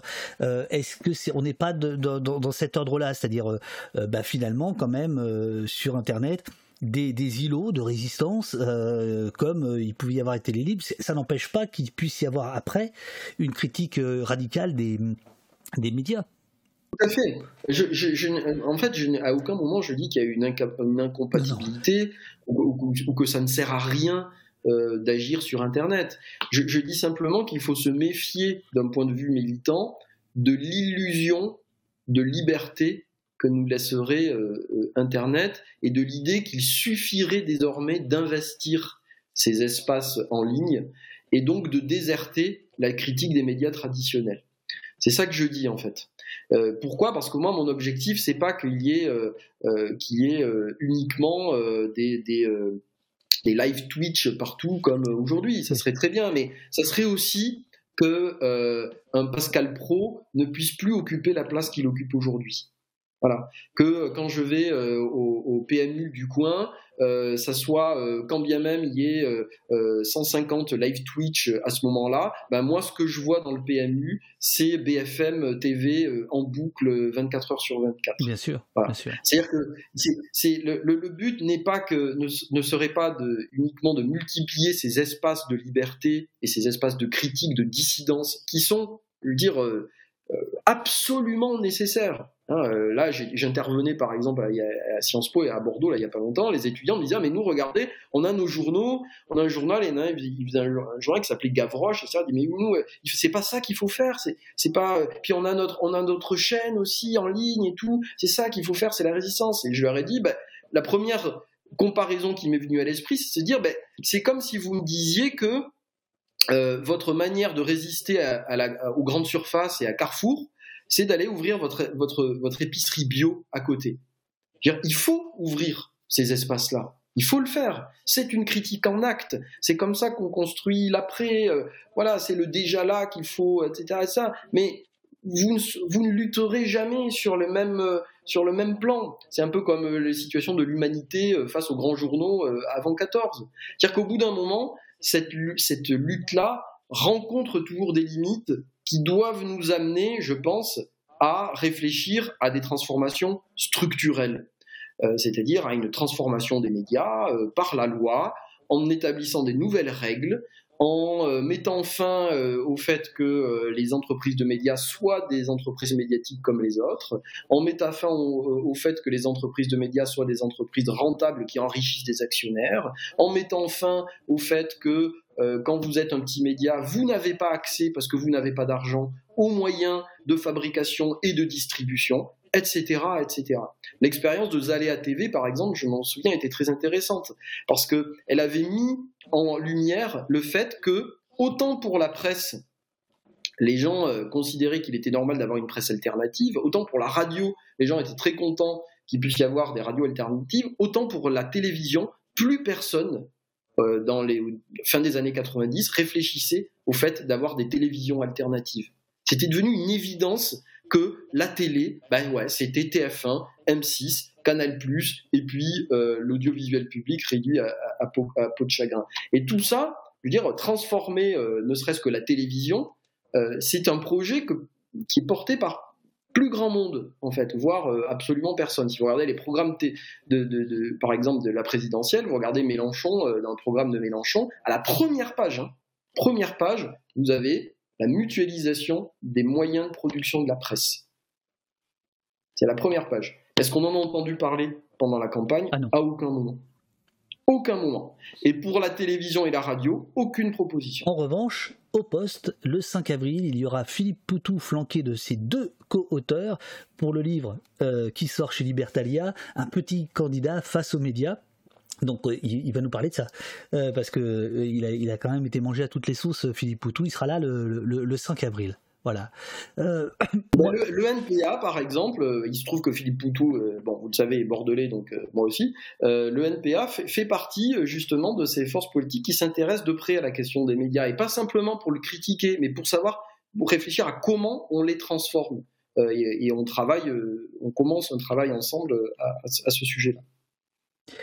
Eh bien, euh, je pense qu'on a fait le tour du, du, du bouquin. Euh, à bas la presse bourgeoise, deux siècles de critique anticapitali- anticapitaliste des médias de 1836 à nos jours. Pardon si, si je bute un peu sur la lecture, mais j'avoue que je, je suis un peu, un peu fatigué, les amis, je suis un peu, un peu fatigué. Euh, pour de bonnes raisons. euh, ouais, ouais, ouais, ouais, ouais. Euh, Petite question quand même, évidemment c'était trop récent, euh, mais par exemple un, un collectif comme Stop Bolloré, ça, ça, ça participe de- des, bonnes, des bonnes idées ou pas? Ouais, tout, tout- tout ce qui peut nuire à Bolloré est une bonne idée, euh, évidemment. Mais, euh, mais après, bon, euh, je veux dire, euh, pourquoi que Bolloré en fait? Là, moi, je, préférerais un, collectif euh, stop au capitalisme médiatique. Là. Euh, Bolloré, en fait, euh, cristallise tout un tas de, critiques parce qu'il il, il- il incarne, en fait, le, le- mania des médias, le patron de presse d'extrême droite, qui rappelle, en fait, des patrons de presse qu'on voyait dans les années 30. Et encore, Bolloré, à côté de ceux des années 30, il est très, très soft. Même si on, le- trouve aujourd'hui euh, euh, évidemment fascisant, euh, zémouriste, etc. Mais pour le coup, les années 30, c'était un niveau de violence de, l'extrême droite qu'on a du mal à qu'on a du mal à imaginer. Mais aujourd'hui, il, cristallise et il attire des critiques, ce qui est tout à fait compréhensible. Mais j'allais dire, quand bien même on arriverait à se débarrasser de Bolloré, il resterait tous les autres. Donc c'est une critique plus, euh, plus fondamentale que vous appelez de vos voeux en fait. Comme dans les années critique 90. plus radicale. Plus radical, plus radical. Plus radical. Tout à fait. Euh, le bouquin est sorti quand? Comment ça se passe, les rencontres euh? Alors c'est sorti euh, en- au début du, du mois de novembre euh, 2022. Euh, bah, je- que quelques rencontres par-ci par-là, évidemment, avec un titre pareil, vous imaginez que la couverture médiatique n'a pas été euh, extraordinaire. J'ai pas été in- invité par beaucoup de, de médias qui, qui se reconnaîtraient peut-être euh, dans l'appellation de presse bourgeoise. Donc euh, Bah, heureusement, J'avoue que ça m'a fait marrer de faire des tweets. mais Ah bah, voilà. la presse bourgeoise, les mecs doivent se dire Tout à ok, fait. qu'est-ce qui arrive Voilà, donc, donc en choisissant un titre comme ça, je savais que je m'éviterais des, des invitations embarrassantes. Donc heureusement qu'après, évidemment, il y a des gens comme vous et des espaces comme Au Poste, justement, pour faire euh, ce travail de, diffusion d'idées, d'échanges, de, voilà, parce que sans ça, euh, personne ne parlerait du, bouquin dans les médias dominants, euh, évidemment, et puis c'était évidemment pas le but. Merci euh, beaucoup Dominique, Euh, super bouquin euh, et je- vraiment cette histoire de duel au début, moi ça ça m'a enchanté quoi. Et j'ai cru comprendre, c'est dans votre bouquin, je crois que le dernier duel c'est quand même dans les années 60, euh, 1960. Et c'est 64, oui, c'est- c'est- il me semble, ouais, ouais, ouais. Incroyable. C'est 1964. Mais ça faisait, euh, ça faisait longtemps quand même qu'il n'y en avait pas eu. Et dans l'histoire des duels, en fait, euh, il y a un avant et après Première Guerre mondiale. Euh, Après la Première Guerre mondiale, il y a te- tellement eu de, tellement eu de sang, de violence et de mort que le duel euh, tombe en désuétude. Gaston de Fer, non? Oui, tout à fait. Si. C'était un des deux. C'était Gaston, de, Gaston Defer. Je me souviens plus quel était l'autre, mais Paix à son âme. Euh, non mais on aimerait bien, on aimerait bien. Imaginons des duels euh, Pascal Pro, euh, euh, Enthoven. tout à fait. Ça, ça aurait autrement plus de gueule que des, que des tweets rageurs. Ah ouais, non, alors franchement c'est ridicule.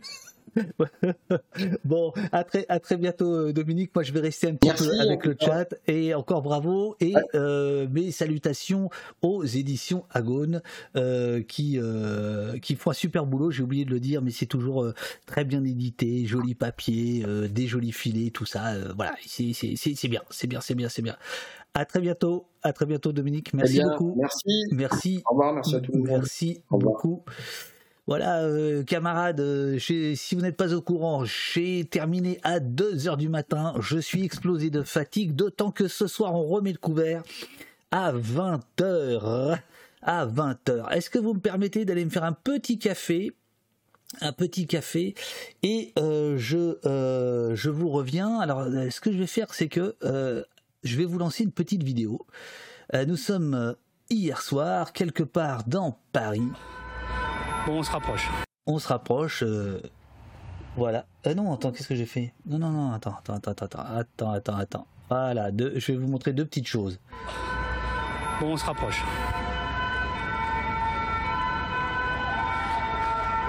Hop, le gour, hop, c'est ça. Voilà, hier au poste était au poste. Euh, là, on est place de la Répu- euh, de la Bastille, pardon. Oui, ça va. C'est parti tout droit. C'est parti tout droit Ouais, grosse manif sauvage en face. C'est vrai Ouais. Je t'emmène si tu veux. Ah Tu veux monter Ah ouais, je veux bien. Attends, bouge pas. Je me filme pas par contre. Non, non. Alors voilà, euh, c'est. C'est bon Dis Attends. quand t'es bien. hein. Moi, je suis, je suis bien. c'est Petit Ourson. Voilà, il est, euh, il est quoi? Il est minuit, une heure du matin. C'est Petit Ourson. Nous amène à vélo. Hélas. Regardez, c'est dingue. Ok, c'est parti. Allez. Allez hop, voilà. Donc à ce moment-là, il y a plus grand monde place de place de la Bastille, donc euh, euh, je je sais pas trop où aller. À ce moment-là arrive donc ce, ce- ce monsieur. En tout cas. Après, c'est ma copine qui m'a prévenu. Ok. Elle m'a dit que tu galérais partout. Elle m'a dit va le. Voilà, c'est ici. Oh bah ça, c'est trop sympa. Cette entrée-là. Tu, la- tu la remercieras. Ah, attendez, parce qu'il y a deux, il y a une autre vidéo, euh, il y a une autre vidéo en, en- en dessous. Attendez, je vais je vais je vais je vais, je vais, je vais couper l'autre vidéo. Attendez, deux, deux petites secondes. L'autre vidéo, je vais vous la montrer après. Ok. Attends, attends, attends. Eh, oh, oh, oh. Bon, il faut que, je, faut que je me prenne un petit, un petit, un petit café parce que là, ça, ça va pas. Voilà. Hop. Pause. Voilà. Je reviens là. Ok. Donc, mec, euh, je, je sais pas, je, je sais pas si j'ai été clair. Euh, donc hier. Euh, on est euh, dans les rues de Paris, euh, on suit euh, le, les cortèges, parce qu'il y avait tout un tas de cortèges dans, dans, dans, dans tous les sens, et à un moment donné, euh, tel un cavalier surgit dans la nuit, un euh, cycliste arrive, il se fera appeler Petit Ourson. Juché sur la selle d'un vélo. Voilà. Une sorte de vélo de course, quoi.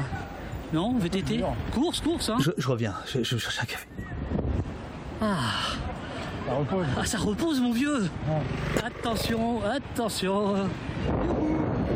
Donc je suis sur la selle, et Petit Ourson pédale, je vous dis pas les mollets de la Révolution, là, les, les cuisses de, de la Révolution.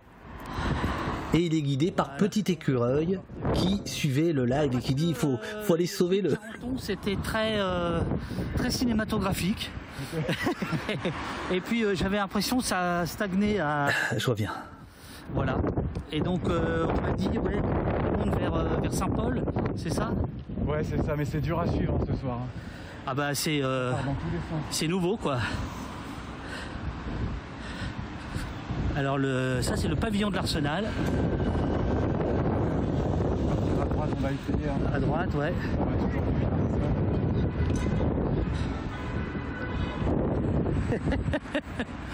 Merci. C'est dingue. c'est complètement dingue.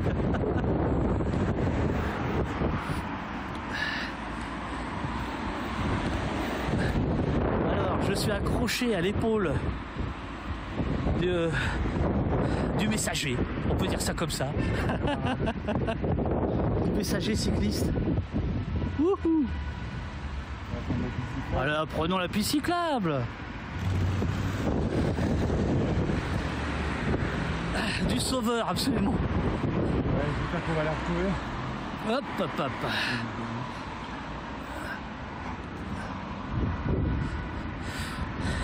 Eh ben écoute, euh, t'es fort, hein, parce que tenir un gros... un gros gars comme moi derrière toi...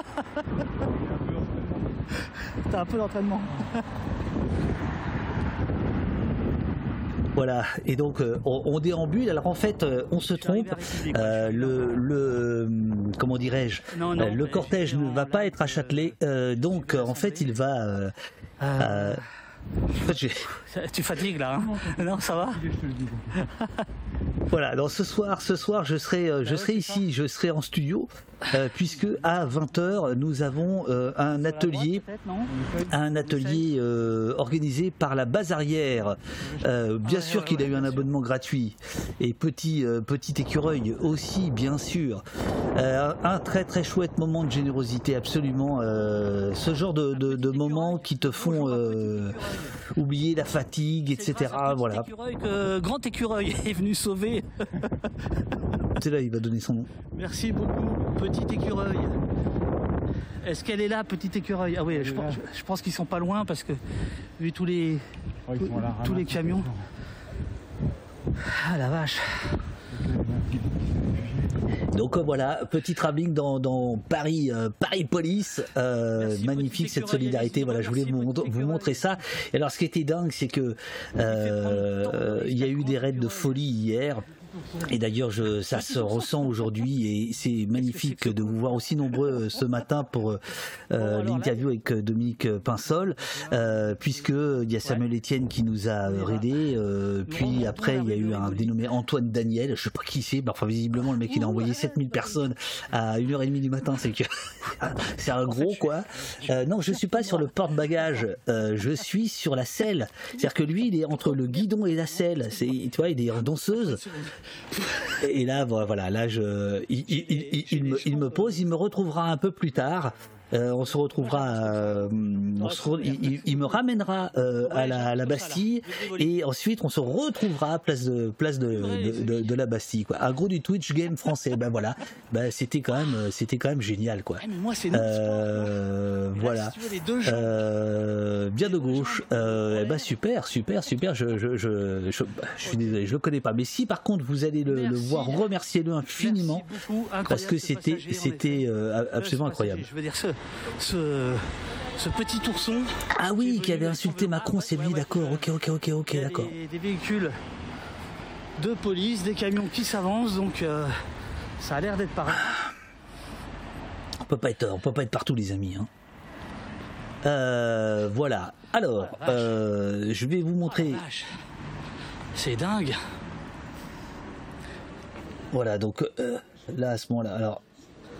Bah, En fait, ça va très bien et vous-même Ça va, on est je, je- je m'étais, euh, je m'étais en fait égaré. Euh, c'est-à-dire que voilà, rue- la rue de la rue de Charenton. euh, ça c'est euh, 20 minutes avant. La rue de Charenton qui parle de la de la porte de, de- de la place de la Bastille et euh, 09, je le dirais à, à Uriel, pour éventuellement. j'ai un cours d'enfant? Le pape des internets. Oh putain merde. À cœur d'enfant. Ouais ouais non non mais moi j'aime euh, j'aime la vie moi. Bon, n'exagérons rien, hein, il s'agit de, de poubelles. Mais en fait, là, là, là, vous voyez, vous voyez, euh, en fait, il y a, euh, regardez, il y a 1, 2, 3, en fait, il y a 10 tas comme ça. C'est quand même assez saisissant. hein. C'est assez saisissant. Alors après, avec un, photographe, on va s'avancer un peu comme des... euh, bon, on fait, on fait pas trop gaffe, puis de temps en temps, ça pète. C'est les batteries des... C'est les batteries de... euh, c'est les batteries de... Comment dirais-je de, de, de, Ah putain, de trottinettes qui explosait. Voilà, un moment euh, absolument dingue. Donc pour pour vous dire ce qui se passait, en fait, pendant que pendant que nous nous étions à l'Assemblée à suivre les euh, les députés qui ne votaient pas. Voilà une belle trottinette euh, qui, qui ne qui ne votait pas euh, la motion de, de, de censure. Euh, euh, merci à Rache Barbu. C'est un peu l'idée, euh, c'est un peu l'idée de déambulation situationniste dans, dans, dans Paris. C'est un peu l'idée. C'est pour ça que parfois je fais un peu le guide touristique, mais parce que ça me plaît, quoi. Voilà, ça me plaît de vous montrer des, des, des beaux endroits. Et d'ailleurs, je vais vous en montrer un dans, dans quelques instants. Vous c'est, enfin, c'est drôle parce qu'à l'image, je trouve ça moins impressionnant que quand on quand on y est. Grosse grosse chaleur, etc. Donc 17h, 18h, euh, place Vauban, à 800 mètres de l'Assemblée nationale. Euh, Il y a une première euh, rencontre de, de- de manifestants et le cortège euh, sauvage, manif libre, appelez ça comme vous voulez.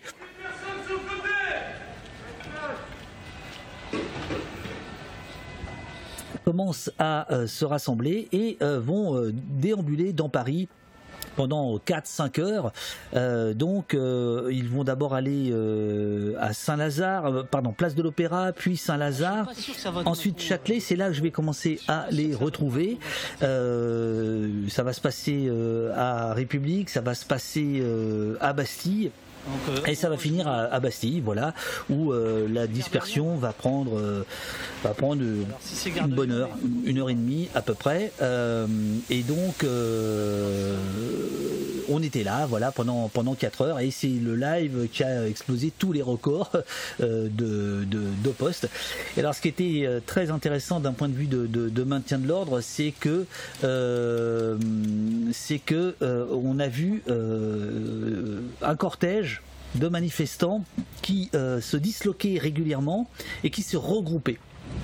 Euh, qui se regroupaient euh, 10 minutes, un quart d'heure, 20 minutes, euh, eu- euh, une demi-heure plus tard. Euh, ce qui explique tout à l'heure la, la balade à vélo, c'est ça, c'est parce qu'en fait, euh, je ne sais plus où aller, parce que je reviens de cette rue où il y a en fait plus de manifestants, et quand je remonte place de la Bastille, ils, sont partis. D'où le, cycliste Petit Ourson qui, vient à la, rescousse, quoi. Vous voyez, quand même, c'est long, quoi. C'est, long. Euh, voilà, effectivement, l'odorat, euh, le ressenti et surtout la chaleur. Et surtout la, chaleur, quoi. Voilà. Euh, donc voilà. Donc là, il ne s'agit pas d'un tout petit feu de poubelle qui fait 3 heures sur BFM. Il s'agit de toute une rue qui est bloquée par une, succession finalement de, barrages, de barrages euh, enflammé. Voilà, euh, va s'acheter un vélo. Non, non, mais moi j'ai un vélo, mais sauf que euh, le souci, si, si tu veux, c'est que quand tu as vélo, alors j'ai vu que Rémi Buzine que j'ai que j'ai euh, aperçu euh, beaucoup plus tard, il avait une, une trottinette. Euh, voilà, il y a plusieurs méthodes, mais disons qu'a priori la marche à pied c'est pas mal. Et donc ce, ce, ce- c'est- ce cortège qui se disloque, qui se retrouve, qui se redisloque, etc. En effet, en effet, c'est en partie parce qu'il y a des lives, puisque moi j'ai eu beaucoup beaucoup de gens qui m'ont expliqué pourquoi ils étaient là, qui ils regardaient le live et puis ils se sont dit ah bah tiens c'est à côté de chez moi donc je descends, etc. Deux rues à côté. Voilà. Alors maintenant, euh, pour terminer euh, ce stream, comme j'ai terminé le stream d'hier, je vais vous montrer. euh, à ce moment-là, Je vais vous montrer autre chose. il y a, il y a- il y a beaucoup de monde. On va dire. Voilà, je vous laisse découvrir.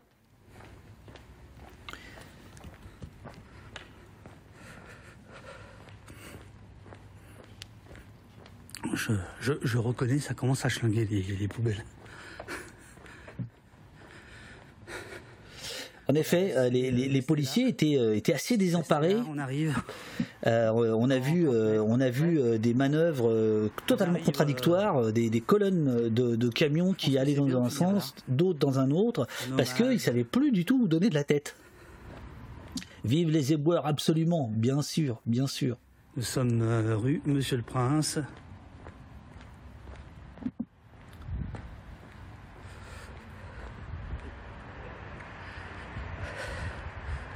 Voilà.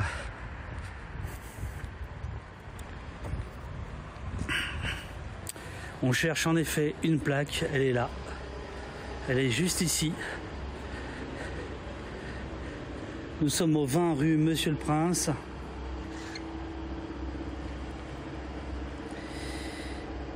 à la mémoire de Malikou Sekine, étudiant âgé de 22 ans, frappé à mort lors de la manifestation du 6 décembre 1986, frappé à mort par euh, la police, mais ça c'est pas précisé. Tenez là, vous allez avoir un peu plus de, lumière. Voilà. À la mémoire de Malikou Sekine, étudiant, âgé de 22 ans, frappé à mort lors de la manifestation du 6 décembre 1986, frappé à mort euh, ici, dans ce hall.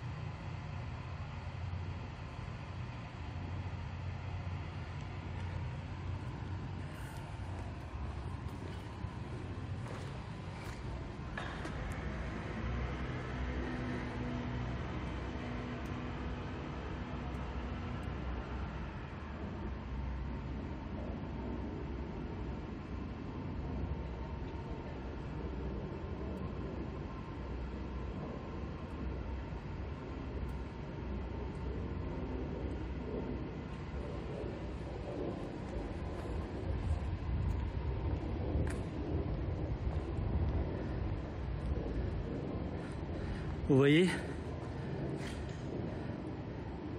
Non au 49.3 et à la répression.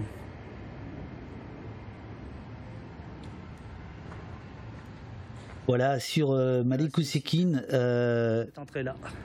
La plaque est là. Sur Malik Ousekine, on a, on a fait plusieurs émissions. Euh, vous pouvez les, les retrouver sur le site oposte.fr. Ils sont, euh, ce sont des rediffusions qui sont euh, disponibles pour tout le monde, puisque le principe. euh, donc euh, on a fait des, des émissions avec euh, Antoine Chevrolier, le magnifique réalisateur de la série Ossikin, qui a été diffusée en début d'année dernière sur Disney+, 4, quatre épisodes de 52 minutes. Et on avait aussi euh, reçu euh, Rachid Boucharet pour son film Nos frangins. Euh, donc voilà, Malik Ousekine, c'est quelque chose quoi. Et donc vous pourrez retrouver ces, rediffusions, c'est libre pour tout le monde. Euh, puisque le principe, voilà, c'est ce que je voulais vous dire, c'est que le principe ici, euh, c'est que les abonnés euh, financent la chaîne. Et bah tiens, je, vais vous mettre une autre vidéo comme ça on va rigoler. Et puis qui sera un peu raccord avec avec l'émission d'aujourd'hui. Donc voilà. En gros, les, euh, les abonnés de la chaîne euh, financent euh, l'équipe, la modération, financent les investissements ordinateurs, tatati tatater. Il y a deux moyens de vous abonner. Il y a le par Twitch, mais là, vous donnez 50% à Jeff Bezos, ou mieux, mieux, mieux, vous allez sur le site oposte.fr, où vous retrouvez euh, toute la liste de, euh, nos, euh, de nos invités, toutes les émissions que nous classons par, par thème. Police, liberté, internet, histoire, féminisme, environnement, etc., etc., etc. Je vous invite à, à le, à le visiter. Voilà, je vais, je vais vous mettre cette petite vidéo. Vous allez mieux comprendre. Et donc, en gros, euh, les abonnés, vous avez accès euh, au replay pendant un mois, et au bout d'un mois, on les libère automatiquement pour, euh, pour tout le monde. C'est ça le, le- le modèle que on a mis en place. Voilà, et je vais vous faire une petite blague pour terminer. Après, je vais aller faire un petit dodo parce qu'on se retrouve à 20h. Je vais vous expliquer. D'abord, je vous mets une petite vidéo et ensuite, on y va. Attention, attention. Nous avons besoin d'abonnés au poste. C'est le moment plénel. Je t'ai fait une petite blague, tu l'as entendu ou pas? Oui, j'ai entendu, t'es un sacré copieur. Abonnez-vous, abonnez-vous au Poste et à Mediapart. Ah, abonnez-vous? Ah, abonnez-vous. Au poste.fr. Au poste.fr. Voilà. voilà. Merci, euh, merci Plenel. Merci Edoui Plenel. Abonnez-vous au poste et à Mediapart. hein. Alors, euh, on n'a pas fait de John Venture encore. Euh, je sais pas. si- Peut-être que quand je rachèterai euh, Mediapart, euh, il y aura peut-être un, un abonnement pour, euh, pour les deux. Oui, c'est les 15 ans de Mediapart. Ouais, ouais, absolument, absolument. Voilà, abonnez-vous si vous le pouvez. euh, ça nous aide, euh, ça nous aide. Voilà. Alors ce soir, ce soir, euh, nous serons avec les euh, copains de la base arrière. Euh, Attends, j'essaie de retrouver le. Euh, j'essaie de retrouver le, lien.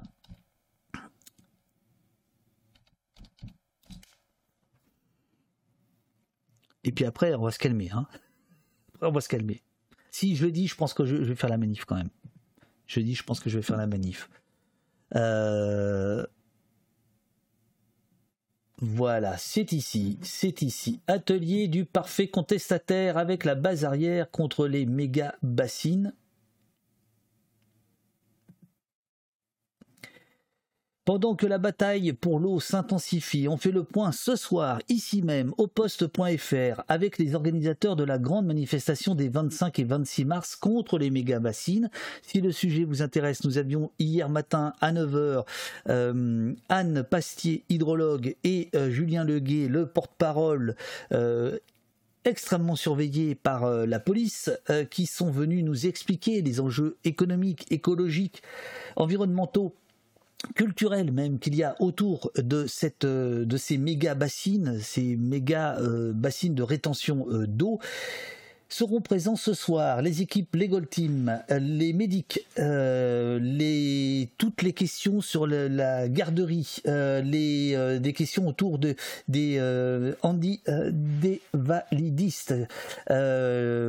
les soins psychologiques, des conseils vestimentaires au débrief en petits groupes après action en passant par le classique brief de l'équipe juridique, les armes utilisées par la police, etc., etc., les infos avant et après l'action, tout sera dans cette émission avec un chat ouvert à toutes et à tous. Euh, C'est ce soir à, euh, à 20h sur euh, la chaîne. Ça va durer une heure, une heure et demie. Donc n'hésitez pas, n'hésitez pas à nous rejoindre. Toutes les convocations, vous pouvez, comme les articles, les partager. C'est déjà, déjà énorme si vous faites connaître la, la, la chaîne. Merci infiniment à, à vous pour, pour tout cela. Ouais, repos, repos. Oh là là, repos, repos. Euh, voilà, les, convocations, elles sont ici. Les invités, ils sont ici. Vous pouvez les retrouver, retrouver toute la liste euh, des euh, invités d'Opost, comme Dominique aujourd'hui. Ça commence à faire un paquet de monde. Vous pouvez retrouver toutes les émissions. Merci beaucoup, Malou. Plus qu'un mois euh, d'engagement, j'avais pris six mois à l'automne et je pourrais vous rejoindre au poste.fr. Merci beaucoup Malou. Malou 1860, euh, 1871. Euh, voilà, voilà les amis. Euh, L'idée justement euh, du site au poste, c'est de sortir euh, de l'ubérisation que favorise Twitch en, élaborant notre, refuge, en nous autonomisant des, des plateformes. C'est pour ça qu'on a besoin de votre soutien. Voilà. Chers amis, je vois que j'ai un petit message en régie. J'ai un petit message en régie. Je, que je vais le regarder. Euh, soyez là ce soir. Et puis il y a aussi Lilo, si jamais, euh, si jamais vous avez, euh, merci Eurial, si jamais vous, vous avez, comment dirais-je, si vous utilisez Lilo, le moteur de recherche solidaire, c'est-à-dire quand vous faites des recherches, vous accumulez des gouttes, ces gouttes vous les transformez en, en dons et ces dons deviennent des euros. Vous pouvez les, donner euh, à des ONG, à des associations qui s'occupent des enfants, qui s'occupent des migrants. Vous pouvez le donner aussi à des titres de presse indépendants, dont au poste. Euh, ça euh, nous aide aussi. Euh, N'hésitez pas à le faire sur Lilo. Amis de la police et du café de la tenterie utopie des streams sérieusement libre, mille merci d'avoir suivi ce nouvel épisode d'Opost. Ah bah, la presse bourgeoise, deux siècles de critiques anticapitalistes des médias avec Dominique Pinsol. Un immense merci aux immenses modos de la paix, Euria, Jessie, Robin et Olivier. Merci à la folle équipe du site oposte.fr emmenée par les pétaradants Sylvia, Nicolas, Emeric, Alex et tous les autres. Merci à Blast pour le partenariat. Merci aux abonnés du jour, aux 11 qui ont franchi le pas de l'indépendance et de l'autonomie. Merci beaucoup à vous 11, une belle équipe. Et voici que s'inscrit euh, les abonnés euh, de que nous remercions chaleureusement. Euh, merci beaucoup euh, Mirounette, euh, super émission comme d'hab. Merci beaucoup, bonne journée Sentier Battant. Merci Pimico qui a œuvré euh, à la modo hier soir, euh, puis à Sadrunner euh, qui était dans les parages vers 1h30 du matin. Euh, et, à la bonne journée à toi. Merci Gigi Lou. Merci pour le live d'hier et d'aujourd'hui. Bon repos. Si vous saviez, j'ai un boulot de dingue. Euh, merci Merlink. Bon repos à toi aussi. Merci Octogame. Euh, merci euh, JB Fox. Merci Ranik. Merci à vous tous. Merci vraiment à, à, vous. C'est c'est c'est bravo Orson Welch pour ton abonnement au poste. Merci Uriel qui à qui à qui rien n'échappe. Hein. Uriel c'est quand même c'est la botte secrète de- d'Opost. Euh, secrète non mais euh, discrète. Voilà. Euh, merci beaucoup à ce soir 20h prise d'antenne à 20h Euh, moi je serai là juste comme hôte euh, de, de ce webinaire de cet atelier euh, numérique. Euh, je pense que ça, ça va être très intéressant. Euh, que vous alliez ou non euh, samedi euh, à la manifestation contre les méga bassines d'une manière générale je pense que ça peut être extrêmement euh, enrichissant. Voilà Merci aux subs du jour. Je vais donner leur nom. Euh, alors il y a Chris, il y a Mono, il y a Tofu, il y a Aonim, il y a HTBQ, il y a euh, Otoa, Gloire, euh, Ratax, euh, Fire Poubelle. Marave, Argos, Malou 1871, voilà, et peut-être d'autres que j'ai oublié. Euh, Merci euh, 18, je t'ai croisé hier. Eh bien, salut à toi, à très bientôt. On sera sans doute dans la manif euh, jeudi. euh, et pour les sorties nocturnes, euh, je sais pas encore. Attention les amis, on va se propulser. Ce soir, 20h, ici, nulle part ailleurs. Ami du café, je vais faire un autre café. Merci à tous. Merci à tous. C'était très chouette que vous soyez aussi nombreux. Merci beaucoup. Ça fait chaud au cœur. Attention. Raid. Lancé. À tout à l'heure.